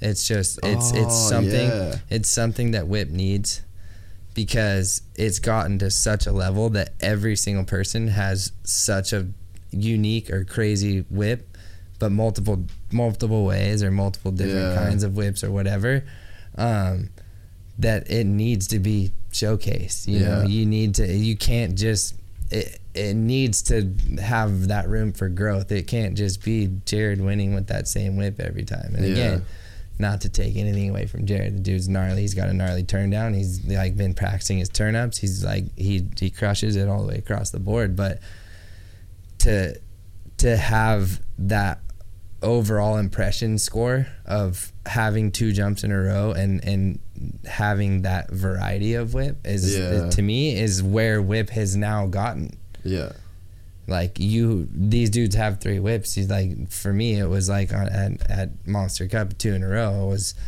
seat bounce whip the first one and turn down the second one. And then if i did a turn up on the first one i'd seat bounce the second one. Yeah. you know what i mean? So i was constantly just had a, f- a flavor of different whips and was just doing them all. Yeah. and i think that's it that's where it's gotten to the point of of you know the whip contest. It, it's i don't think it'll ever happen at x games like Yeah. two in a row just because of floor space and you gotta have a lot of floor space for that yeah. um But I think But it's cool. Like Monster Cup, like kind of really does mean something, though. You know. oh for sure we- that's that's we- how i earned my way into x games Yeah. through monster cup so like it's always like it's always meant something to me because that's how i got in you know Mm. So, um, but yeah, like even X Games this year, I think the overall score was cool for for what I did because I that's I had four jumps and that's exactly how I did it at X Games. I did it started with my seat bounce whip and then turn down and then turn up and then end with the seat bounce, you know. Mm. And then it got to the point where it was like, okay, you made the final, you have I don't think I think we had three jumps in the final, so it was like, okay, Yeah. I'm not gonna do I'm gonna do a seat bounce and then I'm gonna do a turn down and then if they both felt like that feeling because you look for that feeling you know you Mm. know like Like the feeling Honey had. Yeah, that feeling like if basically you scare yourself and you don't think it's coming back like you know that one's probably the one Mm. um, and that's that was what, another thing working with the mental coach. I was I, I got to the point where I was looking for that feeling. I'm not trying to do something in particular. I'm just trying to get that feeling that we're looking for, you know. And when you feel it, you know. Mm. And you know, like I did the first one and I, it felt pretty big. And then I did my turn down and my turn down felt really big. But then I was like, you know what? Fuck it. Like I'm looking at the scores and I'm sitting third right now. Like I'm not going to do a turn up on like, and all of them be like not that feeling that I want. So I'm like, fuck it. I'm to do the one I know. And that's my seat bounce one. Mm. And I sat into that thing and I gave myself that feeling. we gotta watch that bad boy thing. Put pull that one up. You'd probably go to my Instagram. Go uh, or down, down, down, down, down, down. Keep going. It'd be right with all the X Games ones. Dude, shout out to Garth Milan for those photos at X Games too. They were the sickest photos I think I've ever seen. that one right there. Look at oh dude, that's pretty fucking big. like if we're looking at Hanny's one. Hanny's one was so flowy though, eh? Yeah. So just there was not a time where he did. He looked out of control. You know. Fuck. I feel like that went further uh, like that though. But Yeah. it, Hanny's It- one is so It's all flowy. about like camera angle, but this one's pretty sick. This angle. Fuck, dude. Like if if my foot wouldn't have slid back right there, I I think it would have been it would have looked cooler. But I thought for a second there, I thought I was past the point of no return. but that was that feeling. That feeling I literally scared the shit out of myself. And what are you doing at that point? Like, are you like how? So how are you bringing these things back? Like, is it just pure like force, or is it all part of like the flow of it? Um, what a save too, by the way. I just I tossed it out there like you. I sat into it as hard as I could, and then it tossed out, and then it got I like you know ex- basically went from tossing it out, getting underneath it, and my knees were bent to like getting that like push of the knees like right there, yeah. push it, you know, push it out underneath and in front of you, and then at that point it's just fucking put the bars to the stop and Try and pull it back. try and pull her back as hard as you can and hold it wide open. what what is the what does the revs do? Like, obviously, it's gonna bring the front down, but does, does that help bring it around? Or Yeah, because like you can do around. whips sometimes without using the throttle. yeah, but you you'll never ever see those huge whips without being stuck wide open. I mean, Hanny's was pretty not as wide open. Like his was more just like floaty Yeah. sandy, but that yeah, I mean that I don't know. It's, maybe everyone's different, but these days every every single you you're wide open the whole time, and I think just the faster that thing's spinning around, the faster Yeah. physics brings it all back. Dude, it's so crazy how you like just throw your upper body like around. Like you get to this point and then you go like oh you can't really see it as much from that angle. When you see it from the second dude, you're fucking backwards. That's so gnarly. Off the pegs. So the one at Monster Cup was I think set set at 78 and it was propped up. Yeah. I was hitting the first one, and you have so much rolling speed into the next one that I would just land and just like shift down to first gear. Really? yeah, I was hitting the second one 78 feet in first gear. Really? So yeah, if you go click off this one and then go up, keep going up. How's that picture from Nitro Games? Down where? The one right in the middle. Oh, that's you? Yeah. God, that ramp's insane. That's so gnarly. So gnarly, huh? Look at the wind blowing too with the flags. Fuck that. Um, but yeah, keep going up. Keep going. Keep going. That one. Right. No, the next one. Yeah, that one. So what's this one from? This is the this is the double up in Monster Cup. So it's seat bounce the first one, Fuck. and then shift down to first, turn down second one, first gear. Dude, that's so gnarly. And if you go back, see the one next to that that one. That's like an iPhone video of my very last jump. Dude, how's the Cineflex they got Oh, there? so sick. Oh man. Look at it, and how I just pulled it back in, shift down to first. Whoa, dude. That that's the thing. Like it whips elevated to such a, a level that like, like again, not to take anything away from him, but Jarryd like absolutely crushed, like crushes it at whips. Like he didn't make the final, you know. Yeah. And that's the first time Jarryd's ever not made a final ever. So crazy how the game elevates. So eh? if you go up, keep going up. That one right there in the middle, yeah. oh, look at that influencer shot. Like this one's sick too. Where's this one from? Same thing, Monster Cup, Oh, okay. different angles. That one to That Fir- that shit just first- blows my mind. first dude. gear too, How you can catch that? Like when you're and then that's a first gear seat bounce right there. Really, Yeah, on the second one. dude. I don't know how you catch those turndowns because you're throwing them so hard. Like, is that that's pretty much the whole technique? Yeah, is like just actually just trying to catch them, right? Yeah, pretty much. I mean, look at that. I look like I'm so nosed in It's like too. dipped in, huh? That's like yeah, crazy. Yeah, so um, before we dip out and head to New Zealand, uh, I reckon we should watch this uh, Robbie Maddison, Tyler Bereman ducked out clip. Um, how did all this shit come about, bro? Because Uh, yeah, it so- was insane. It was funny. We were just talking about that a few minutes ago. That um, hi- helping Maddo out do that aircraft thing, and, and seeing him do pipe dream, and just all his crazy. Were you there for pipe dream? No, I was not. Oh, okay. I wish, but no. That'd have been a scary one though, man.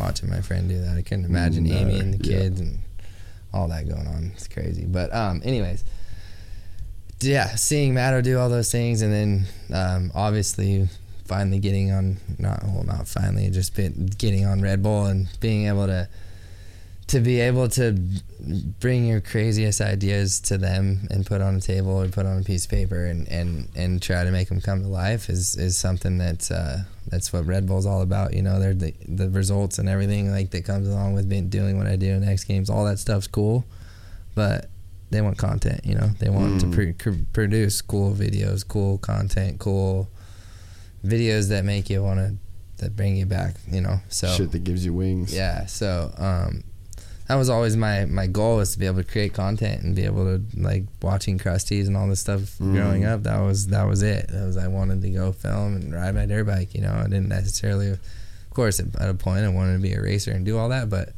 um, this is what I wanted to do. So to be able to start filming that red my first Red Bull project that I put out, Fundamentals. I put that out. Um, right after I got hurt. I I started it before I got hurt, and then Mm. fortunately it got to finish um, right when I got back, and then put that thing out right before it, the right when I got to X Games, which was my first Red Bull project and, and in the bag basically, and then to follow it up with this ducked out project that we did Mm. um, was pretty cool because it was at at a, at a point I didn't know if fundamentals was going to get done because so much time had went by and and Mm. with with being in Florida and, and the timing with weather and stuff like that we um, I didn't know if I was going to be able to get it done. So basically to bag two Red Bull videos before the end of my first two year contract was was all time for me. It was something that that was my goal to do a, a one big video a year if not more. Um, so unfortunately I had to cram them both into six months, but that's that's how she how she went. But um, anyways, so this this whole video started as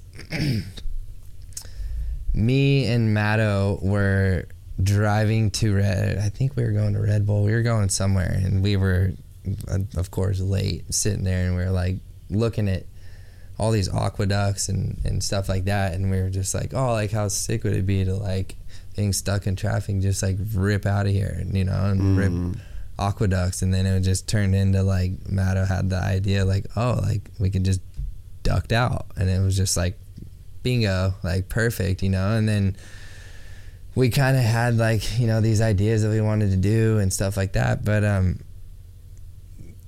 it it honestly was more of mine and Maddo's kind of like idea and then we wanted to like we I think we had talked to Steve about it a bit but I went to Washougal and um it was I don't even remember when it was it was right before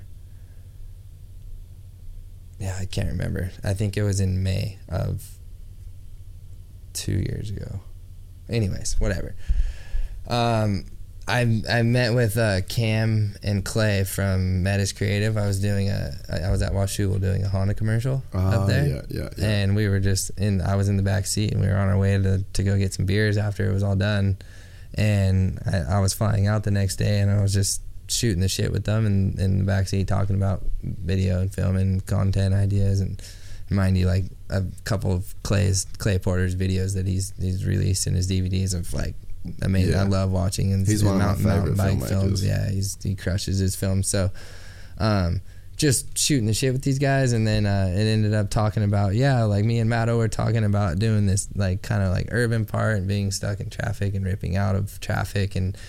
And it potentially at first we were kind of trying to go from through these aqueducts and go, you know, be in the city and then rip through an aqueduct and all of a sudden pop out of the other side of the aqueduct and we're in in the hills somewhere and then we pop out the other side here and like go into another one we pop yeah. out one and we're in different environments it's kind of our original thought but then just you know with some talk with everybody and and um yeah we ended up kind of getting on the phone and then basically building a deck together all th- all three of us or four of us five of us all together on a, on a conference call and built a crazy deck and then yeah, it just slowly came to fruition. I mean, I think when the film dropped on January 22nd last week or this beginning of this yeah, week, this week. a couple days ago, it has been 20 months I think from our first conversation. Wow, really? Mm.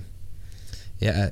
Because there's so much like So- permitting and like. Oh yeah, there's so many things. So, I mean, So yeah, 100. percent That that was of the that was the first first conversation that we had, and then ended up talking with Steve about it. Had a couple multiple conversations back and forth with Steve, super good ones, and then like one hundred and ten percent. If it was not for Steve, we would Steve Shearer like crushed this whole thing. Like without his hard work and dedication, there's no way that we would have made this happen to even endless emails to, to dealing with scouts, location Mm. scouts, and having meetings with all these people and pulling permits for all this stuff, and just so much went on behind the scenes, and like cannot thank Steve enough for for being there through the whole process. And there's days that he probably wanted to kill me and Maddo and pull his own hair out, and and uh, yeah, I mean the whole thing was just having obviously going with the location getting a location scout for movies that, that does like big budget films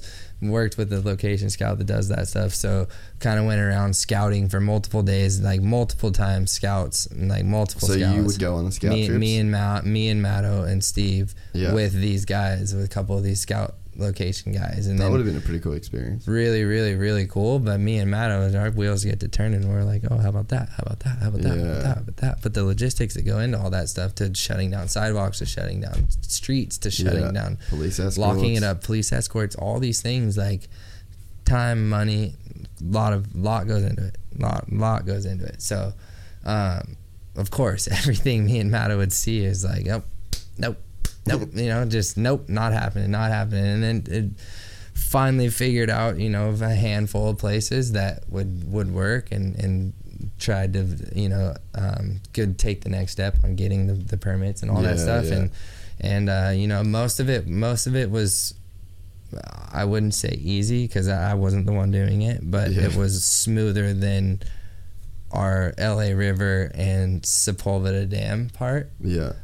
Which is I'll point them out here when when we start this. But to get the keys to the LA River, you got to have a meeting. Like you got to get approved from the Army Corps of Engineers, and that's not no easy task to get It's a hold to even just get to get a hold of them. Yeah. So finally got a meeting. We had four meetings, I think. We went to that went to the dam three times, and um, Steve and, and them had a fourth meeting, I believe, with these people. Everything was set. Like we had this place, like had the permits, like craft craft services. The next day, we had Yeah. we had Matt from Trick Factory on on call with like a the tractor, like everything there, ambulance, like everything you could think of. The whole crew, film crew, It's like a full, full movie production. Full, full production. Yeah. Full production. Um, the night before we start to film, eleventh hour, and that was our first location of four days straight of filming, two locations each day, so eight locations altogether. Yeah. Well, I would say six locations, but two of those lo- locations were basically a grid all around Yeah, okay. downtown. So Yeah. we would have a police escort and we would follow the police and get to film all around this grid in basically a big square around downtown. So Mm. Yeah. those were two of the days. So it wasn't necessarily a location, but just filming downtown. Yeah. Um, but yeah, it was two locations each day. So that was our first location, and that was one of our our. It, it was one of the features in it that was like what we need, not necessarily needed, but it was one of the better features. What would have been really cool. What we had set out to do there was was pretty next level. We were basically Yeah, we'll we'll show it when. Yeah, yeah. we'll I'll pa- I'll, I'll pause it, but um. Well, we should play. We should just play that now, full screen it, and then that way, and then just tell Jaden when to like pause it or whatever. Okay. But yeah, so the eleventh hour, the night before, um, we got a call. We were supposed to be on. That's Sepulveda Dam. If you hit pause real quick. Oh, sorry. So skip back a bit. Just press like the back arrow key. It just takes you back like a few seconds. So there. So there's the Sepulveda Dam. So we were basically going to be. Originally, we wanted to drop off the top into into the into How the far would that have been? Uh, not as big as Maddo's drop, I don't think. Oh, But- really? But, this this was better landing. yeah. Okay. But um, it just Maddos was just the wedge was so tall that it made I don't I think it made the drop look not as big, but this Yeah, I was gonna say if that's bigger than Maddo's, like that actually looks bigger than Maddo's there. yeah yeah. Well, anyways, Wow, we were gonna drop off the top. That they shut that down. So our original plan was to basically rip out of traffic and like we'd be in into the river. We jump into the river, you know, into the Mm. river, and then here we are. We find this thing. We go. We're screwing around on the flats. We nose wheelie up over and disappear out of frame. Come back, and we were going to be simultaneously on each side of one of those pillars, wall riding it over Mm. over the black piece that you see and basically coming back in together and ripping out a frame in and out of that location. There was 11th hour of the night before at 8 8 p.m. in a production meeting at Red Bull, getting ready to do everything the next morning. Had to be on set at six. Then we got a call from from the guy, one of the guys that we had our very last mm. meeting with, and he said a higher up basically shut everything down north of north of the dam, which is on that The side side, yeah. So that kind of screwed our, our chances at doing that but we made the best. We did everything we could at this location but basically all we had was the apron on the front which is the flat part that you see and a little bit of dirt uh, off to the side. We really couldn't do much which was definitely a bummer because if we would have had that and tied it all together Just it would, like just that would have been level, insane. and not not to say that like it it wasn't the video wasn't cool like amazing video amazing how it came out but if we would have been able to have this and what we what we had set out to do and paid for and permitted Yeah. like it would have really tied like just had the like a Yeah. couple different really cool features that were bigger features that to add into it which we didn't get to do that but end of the day the video came out insane Yeah, it just goes to show how gnarly the whole permit process Yeah. is. Um, so keep going.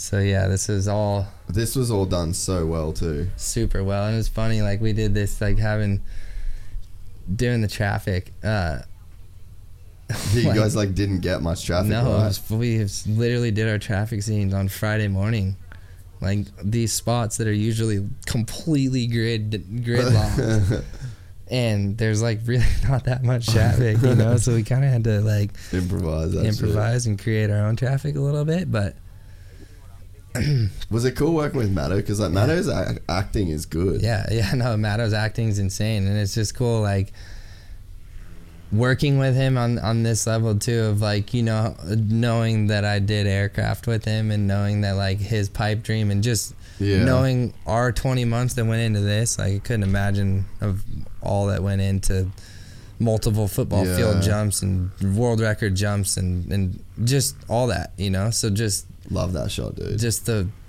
the work ethic and the inspiration that I got from this, like being able to work with Maddo on that level and, and together as friends and and yeah, I don't know, it was pretty cool just to see like there's a will, there's a way. If you have a vision, you can kind of work together and make it happen. Dude, pause it for a sec. That um, I remember when we were filming, we got the like the drone thing was just starting to come in. Like our first drone was one of those crazy like octocopter deals. It was like fucking forty grand. Yep, And- Axum. Yeah, Axum. dude. and like that uh, that whole deal, I remember thinking like, where does it go next with the whole drone? I was like, this is it. You know, Yeah. I, I remember having that thought, and I remember thinking like. Man, you always think this is it. You always think Yeah. that that's like the top. But I was like, I really can't see where like you can go from here. Yeah. And now with those racing drones, like some of the those racing drone shots in this are like next level, dude. Like the one where they Yeah, come down, come the down the thing. buildings. Yeah, it's pretty crazy because So go again, Jane. Sorry, bro. if you see, there's certain like Oh yeah, this was a cool feature. Yeah, one of those angles too from down below, you can see the building like Yeah. that he actually scaled down with the drone. Yeah, yeah. Dude, this it must have been super fun. Oh, it was so much fun. It was like a, a dream come true, man. was it It's like, surreal? It was 100% surreal. Like the whole time being able to like so right when we started, like we had a right when we started our police grid this uh the second day, it was just like what what like what are we to like what can we get away with? Like what can we really do? What can't we do? Like Yeah, right. and we just started doing wheelies and they would like we'd like come to the next stop and we'd like turn back and like look at the Look at the cops. look at the cop and be like, "Oh, is he gonna be pissed? Is he gonna be pissed? Is he gonna is he gonna pull us over?"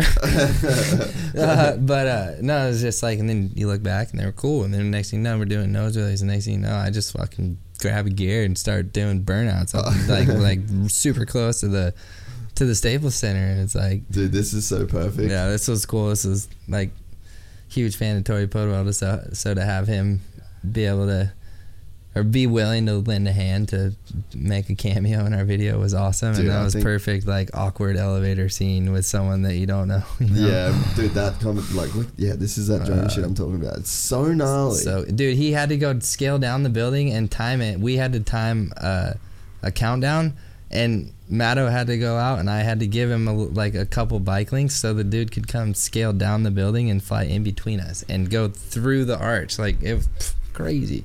He, there was a couple of times where he he flew underneath me so fast he like clipped my skid plate. really, Yeah. how gnarly is that? So shit, crazy. That's like next level skill.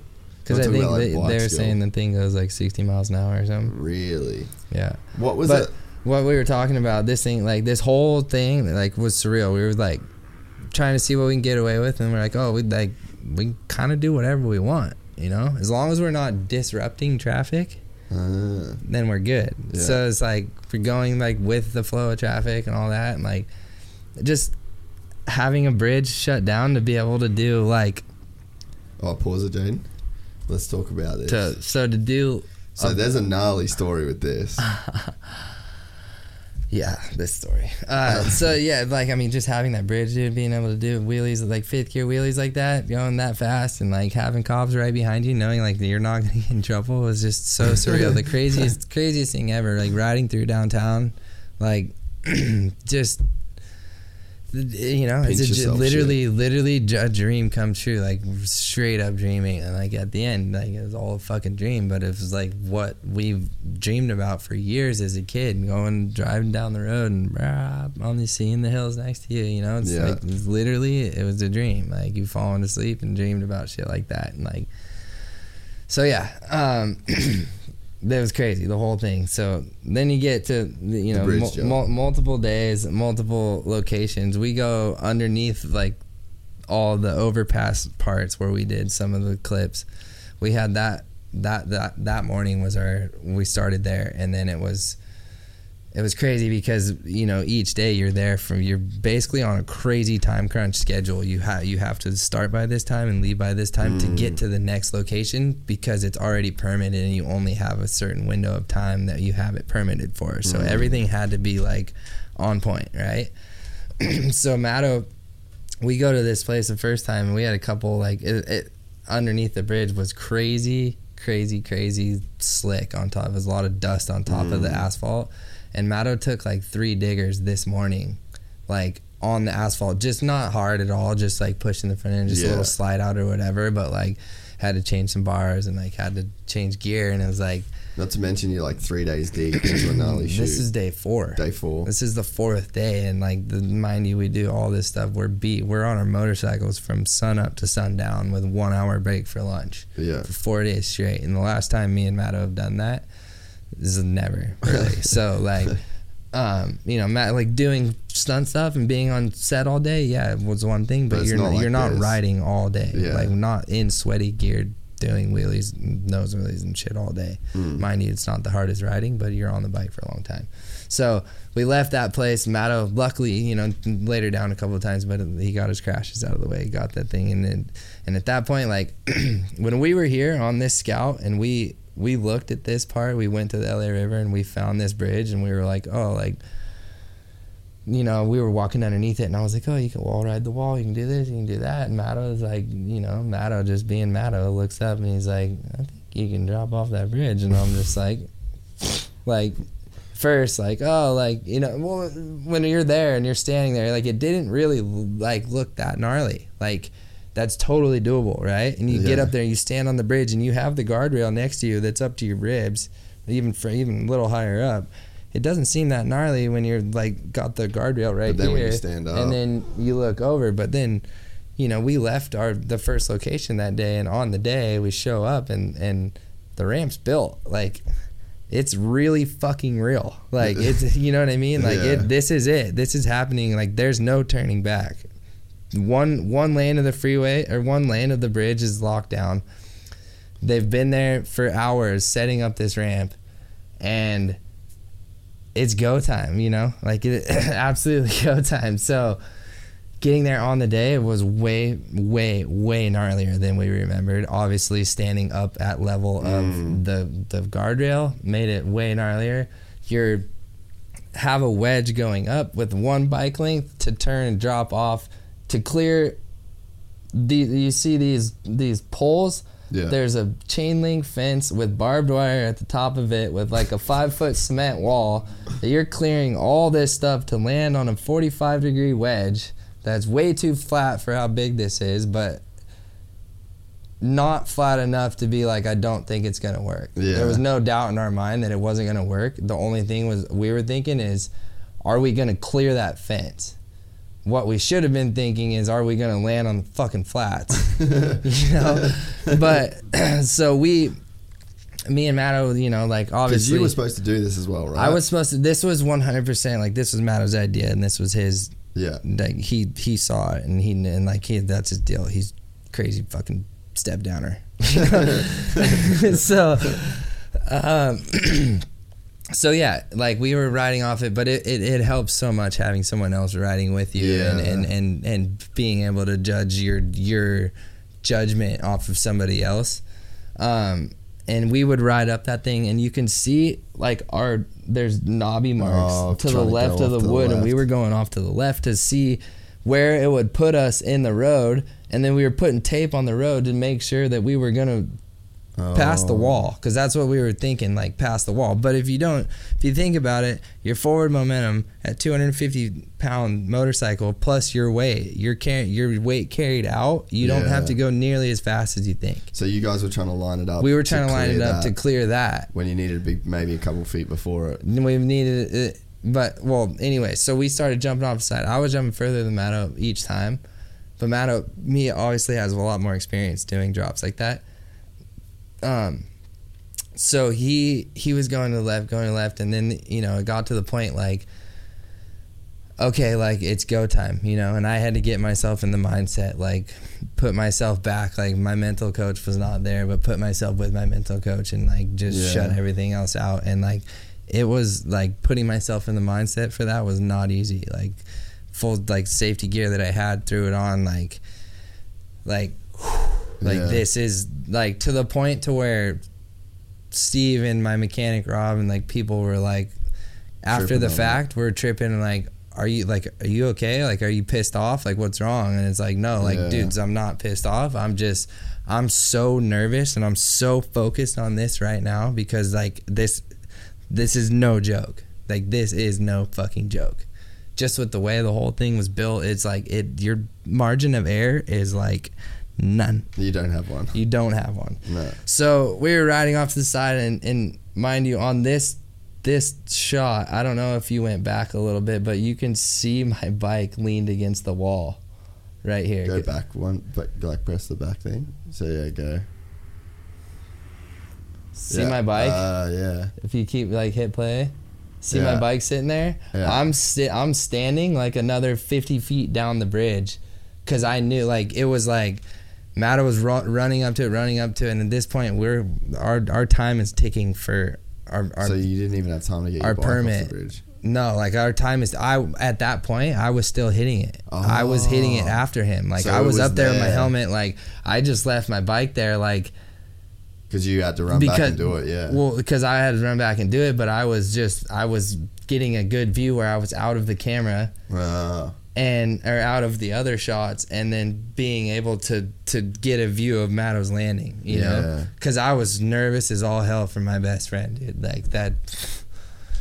The mental battle that Maddo went through for that, like you know, I don't. I mean, it wasn't like he was like, oh, like freaking out, and like it was just. I know that Yeah. that mindset to to get to that point. So and like you were saying too, that he doesn't like all of his other big step downs. Yeah. He's had like heaps of time to prepare, he's and like practiced. built I mean, he's built, scaffolding. yeah, built This was scaffolding, worked his way up to it. This was Raw dog. everything about this was raw dog, you know. so he, uh, so yeah, I'm I'm in the mindset like I'm having to hit this thing, and and basically he we have t- basically like 30 minutes left on our permit, and in the end of that 30 minutes, everything's got to be off the bridge. Everything, got to be off. So we basically yeah, we are waiting, waiting, waiting, and I'm, I, you know, I'm on comms. I got a, a microphone in my ear, and so is Maddo, and Maddo's like riding up, riding off to the left, riding off to the left, and each time he's like turning his head to the right, like Just to, gauges, to, to gauge yeah. where he's at, you know, and and then I just hear like Maddo just like kind of like stop, and he like gives it a couple revs, and he like you can tell he's like doing his Shaking it thing, and then he's like, all right, guys, like it's go time. This is it, you know, and it's like uh, everyone's like you know, you got we're we're all on comms. So you got the guy locking up the streets. You got the AD. You got all these people like LAPD, lock it up, lock it up, lock it up. Like cameras rolling, like blah, you know, all this shit, and it's just so real. My fucking heart's just like, mind you, like Amy and the kids, and like everyone's sitting right right below them, like back here to the right Wow. like you know and amy like she's been there for all these drops like being there on that day knowing like how prepared he was for the other ones gave her ease. This one was just like mm, you know what i mean? So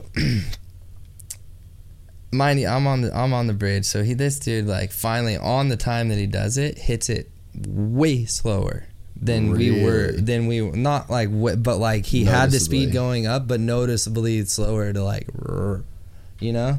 And he still OJ'd it. So I know like if I had to hit that thing again or had to hit it behind him I would have went long and I would have blown my wheels out even worse than he did but so anyways like he lands does it wheelies through the water gets like does it clean it's like obviously not a not not an easy landing but pulls it clean, wheelies across the water, gets to the other side, both wheels lock up. Like gets to the wedge on the other side, wheels lock up. Yeah. Like fully blew his wheels out. So at that point, it's like I'm just up. I'm like kind of hiding behind one of the poles, but I see him land, and then like let him like let him fall on the other side, and then I like pop up, and I'm just like, fuck yeah, I'm like yeah, I'm like yeah, you know. And at that point, it's like okay, like fuck, his bike's stuck on the other side of the river. Like I got on my bike and I rode down to the bottom, and I'm like like still I'm in the mindset like okay I'm I gotta go do this now now I just watch him do it I know like you know? But at that point I'm like fuck this is so scary because he just blew both of his wheels out. You know what I mean? So we get down to the bottom and then it's like executive decision like no one else is jumping off the bridge which at, at at first me getting myself in the mindset and my adrenaline pumping as hard as it was like I'd never been that scared in my fucking life dude ever you know not even So hitting the fucking bro. 34 foot quarter pipe at nitro like that thing's pretty scary but that is just a different kind of scary. Like everything about it screams, "Don't fucking jump me." you know, like, like concrete wedge, water, fucking needles Shame. flowing through that water, probably. Like Sharks with freaking laser beams. so yeah, just the whole the whole thing, man, was just so gnarly. But at it, at first, I was kind of like, oh, like fuck, like uh, you know, like you, I give, it I want, I want, I wanted it because I got ready and I got myself, and then it's like now you're not doing it. And at first, I was like. You know, but now that I look back on it, it actually worked perfect because we split off a couple times in the video, and then how do we get back together? Like you know, end up back together back in in the LA River. So we ended up ended up cutting it together really good where we split off a couple times and got back together and fucking awesome turned out so sick Dude, it's crazy too, man. You're playing in like the big boy land hmm. with that clip too. Like that's a that was a real budget. That was a legit push by Yeah. Red Bull. There's going to be a ton of ads that go out with that. Like yeah you're in front of millions and millions and millions of people on Yeah. that clip, and it's like, I mean, fuck, just to earn that spot on the Red Bull roster Yeah. is crazy, dude. Like you know the competition that you're dealing Oh, with to like get a clip like that with Red Bull. for sure It's gnarly, dude. super gnarly super gnarly so it's just yeah this this whole thing was literally a dream like it's something like after this we finished this drop um my our both of our mechanic Robbie Brown from RNC Motorsports he hopped over the wall he walked right through that LA River disgusting water got to the other side changed Maddo's wheels and then we had to finish our scenes down in the bottom of the LA River so basically that last day was our morning part underneath all the overpasses straight to the drop and then finishing everything in the river. So it was as soon as that drop was done, it was like a huge weight off of everyone's shoulders and and uh, you know Maddo pulled it and drank a Red Bull and gave himself wings. um, but uh, yeah, just to finish it off after that, what we were doing, just riding through the river, like down through the river and jumping across the river and wheeling up the banks and down, and then basically riding two, three miles down river to get to where you have to exit the river is and it like the whole time we're riding it got dark as we were riding down there and then we got to the end we didn't have our helmets and we got out like got to the cops that were waiting for us that had it like at the exit mm-hmm. and we got to follow two motorcycle cops on our 450s no helmets on through five miles all the way back through town through all these streets with two cops in front of us just doing whatever we want it was just so fucking surreal at that point like wow the last four days was just a dream man like is never in a million years from 20 months ago from this first conversation would I ever have thought that it'd be what we're experiencing right now. You know what I mean? And to do that, like, it's crazy, man. It's like, it's just, I cannot thank Red Bull enough for the opportunity and, and listening to maniacs like Maddo and myself and believing in us and our vision and even this, like, Red Bull allowing that, like, just being cool with, like, that. you know what I mean? Like being cool with like him just like flying his motorcycle off a bridge, like and like the the risk and the potential of that. Like it does show like how much they believe in shit. they, eh? bel- yeah, and then, you know, I mean, to think like that's nothing compared to, you know, the drops and the shit that he's done with Red Bull backing it, but still, it's just like It's still no joke. it's still no joke, man. And and and to, until you sit there and you see that thing and like, like I, so I'm pretty sure this podcast will probably be dropped by the time that the the Mm, behind the scenes yeah. video drops on Monday, which is two days from now, Yeah, three days from now in California. yeah. Um, I'm pretty sure that this will be dropped, but uh, that the BTS stuff like shows like well, and I'll post more from all the stuff I have on my phone, but it shows a lot of like what went into this Mm. and how gnarly that really was. Like I have a video on my phone of me walking up that wedge and like looking over and seeing the wall and seeing the. It's just like it gives it a whole new perspective of like how gnarly it is, you know. So it's Mm. just it's just cool to just glad that we made I got through that in one piece. That was that was a hectic four days and then yeah. glad glad Maddo nailed that drop in front of his wife and kids and He's rode away clean. Yeah, He's it's, such a freak. It's it's funny because I I mean I want to show you this and I want to see you react to it while Yeah, we're yeah, still yeah, doing this. But I have a video of him from the bottom. And it was one of the security guards that was there that Oh, was really? hired to like Yeah. make sure everything was good. And he got a clip of it, and he you can see Cruz and Jagger sitting on the corner of the tailgate in front of him, just watching their dad drop off, and it's so cool, dude. It's so cool. Maddo's a super special dude, He man. very, very much so, man. Legendary dude. Legendary family. Mm. It's gonna have some legendary kids. Dude, right? Can you imagine generation two of the Maddisons? Fuck. And like, he's got some crazy karma coming back his way of like putting parents through fucked up shit in terms Yeah. of like stressing them out, you know. I want to see this shit. Like you see, Cruz and Jagger right there. Wow. Look at him. Oh, And they're like, oh, oh. oh, oh! He pulled it. Like that is so sick. Dude, that's It's so cool. that's Just an like amazing video. yeah, Does Maddo have that? He would. yeah, huh? yeah. He has it. That's so sick. Um. Oh, and me scrolling through this is funny. Aren't you glad that we didn't fucking roll the van like I did oh, when we dude, were on I our road trip? that. Like, look at, look at that. Dude, that's so heavy. I can't believe you did that shit. I know. Oh yeah, we gotta finish the video. Finish the vid. Yeah, look at that. Dog. Look at that. Literally, Red Bull wings right there. That could have got away from him so easy oh too. my gosh. Like He's I said, such a savage, bro. Yeah, Oh. just can't thank Steve Shearer enough and the whole Red Bull crew for believing in us. Red Bull Media House, Red Bull Motorsports, all them. Metis Creative, oh. Cam and Clay, and their whole crew. This was once in a lifetime opportunity, For and I think we uh, did our best to make the best of it. So,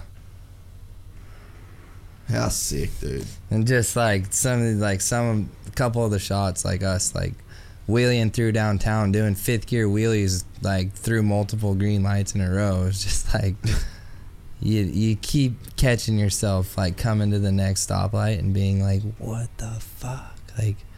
Like literally, just had the biggest smile on your face under the helmet all day, all day, except for when Maddo was doing the damn drop. and then you were just tripping. Dude, it's so sick. So sick. But then, yeah, like doing this, how it all just relates, it comes back to just we're daydreaming, still stuck in traffic, exactly like you're doing every time you're stuck in LA traffic on your way to go ride. It's just, uh, yeah, man, like you literally made a dream come true right there, That's so sick, dude. as a dream. well, we just did a great podcast, bro. Another one, I appreciate it. yeah. Thank I'm man. stoked that one of my goals was to have you in the new studio. Yeah. And it was just like, again, this whole trip's been one of those like pissed in the wind. Yeah. And we made it happen. Yeah, pissed And, in uh, the wind and laid on the, wet dirt after pissing on it. No, I, yeah, just like I said, just getting getting slamming my noggin, and for as bad as that was, and for my second time down here, I'm glad it wasn't worse. I'm glad the show's still going on, and we'll, uh, we'll catch you in Farm Jam, mate. Yeah, we'll see everybody in Farm Jam. Thanks to Jaden for his help during this Thanks, podcast. thanks, Jaden. Um, thanks, Jace. Yeah, thanks, Gypsy, it. Gypsy Gang. Appreciate it, bro. Um, yeah, appreciate everybody listening. Um, yeah, you can follow us along on our Instagram uh, with some of the content that we are doing. Uh, subscribe to the YouTube as well. If you listen to this on iTunes, that shit helps. Uh, we've got a merch store that you can visit.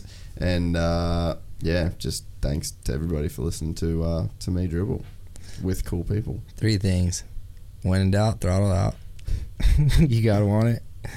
Team never give up, baby. Hashtag no source, no point. Don't ever forget that, people. if I if this was a mic, I'd drop it. Like, oh, that's uh, sick.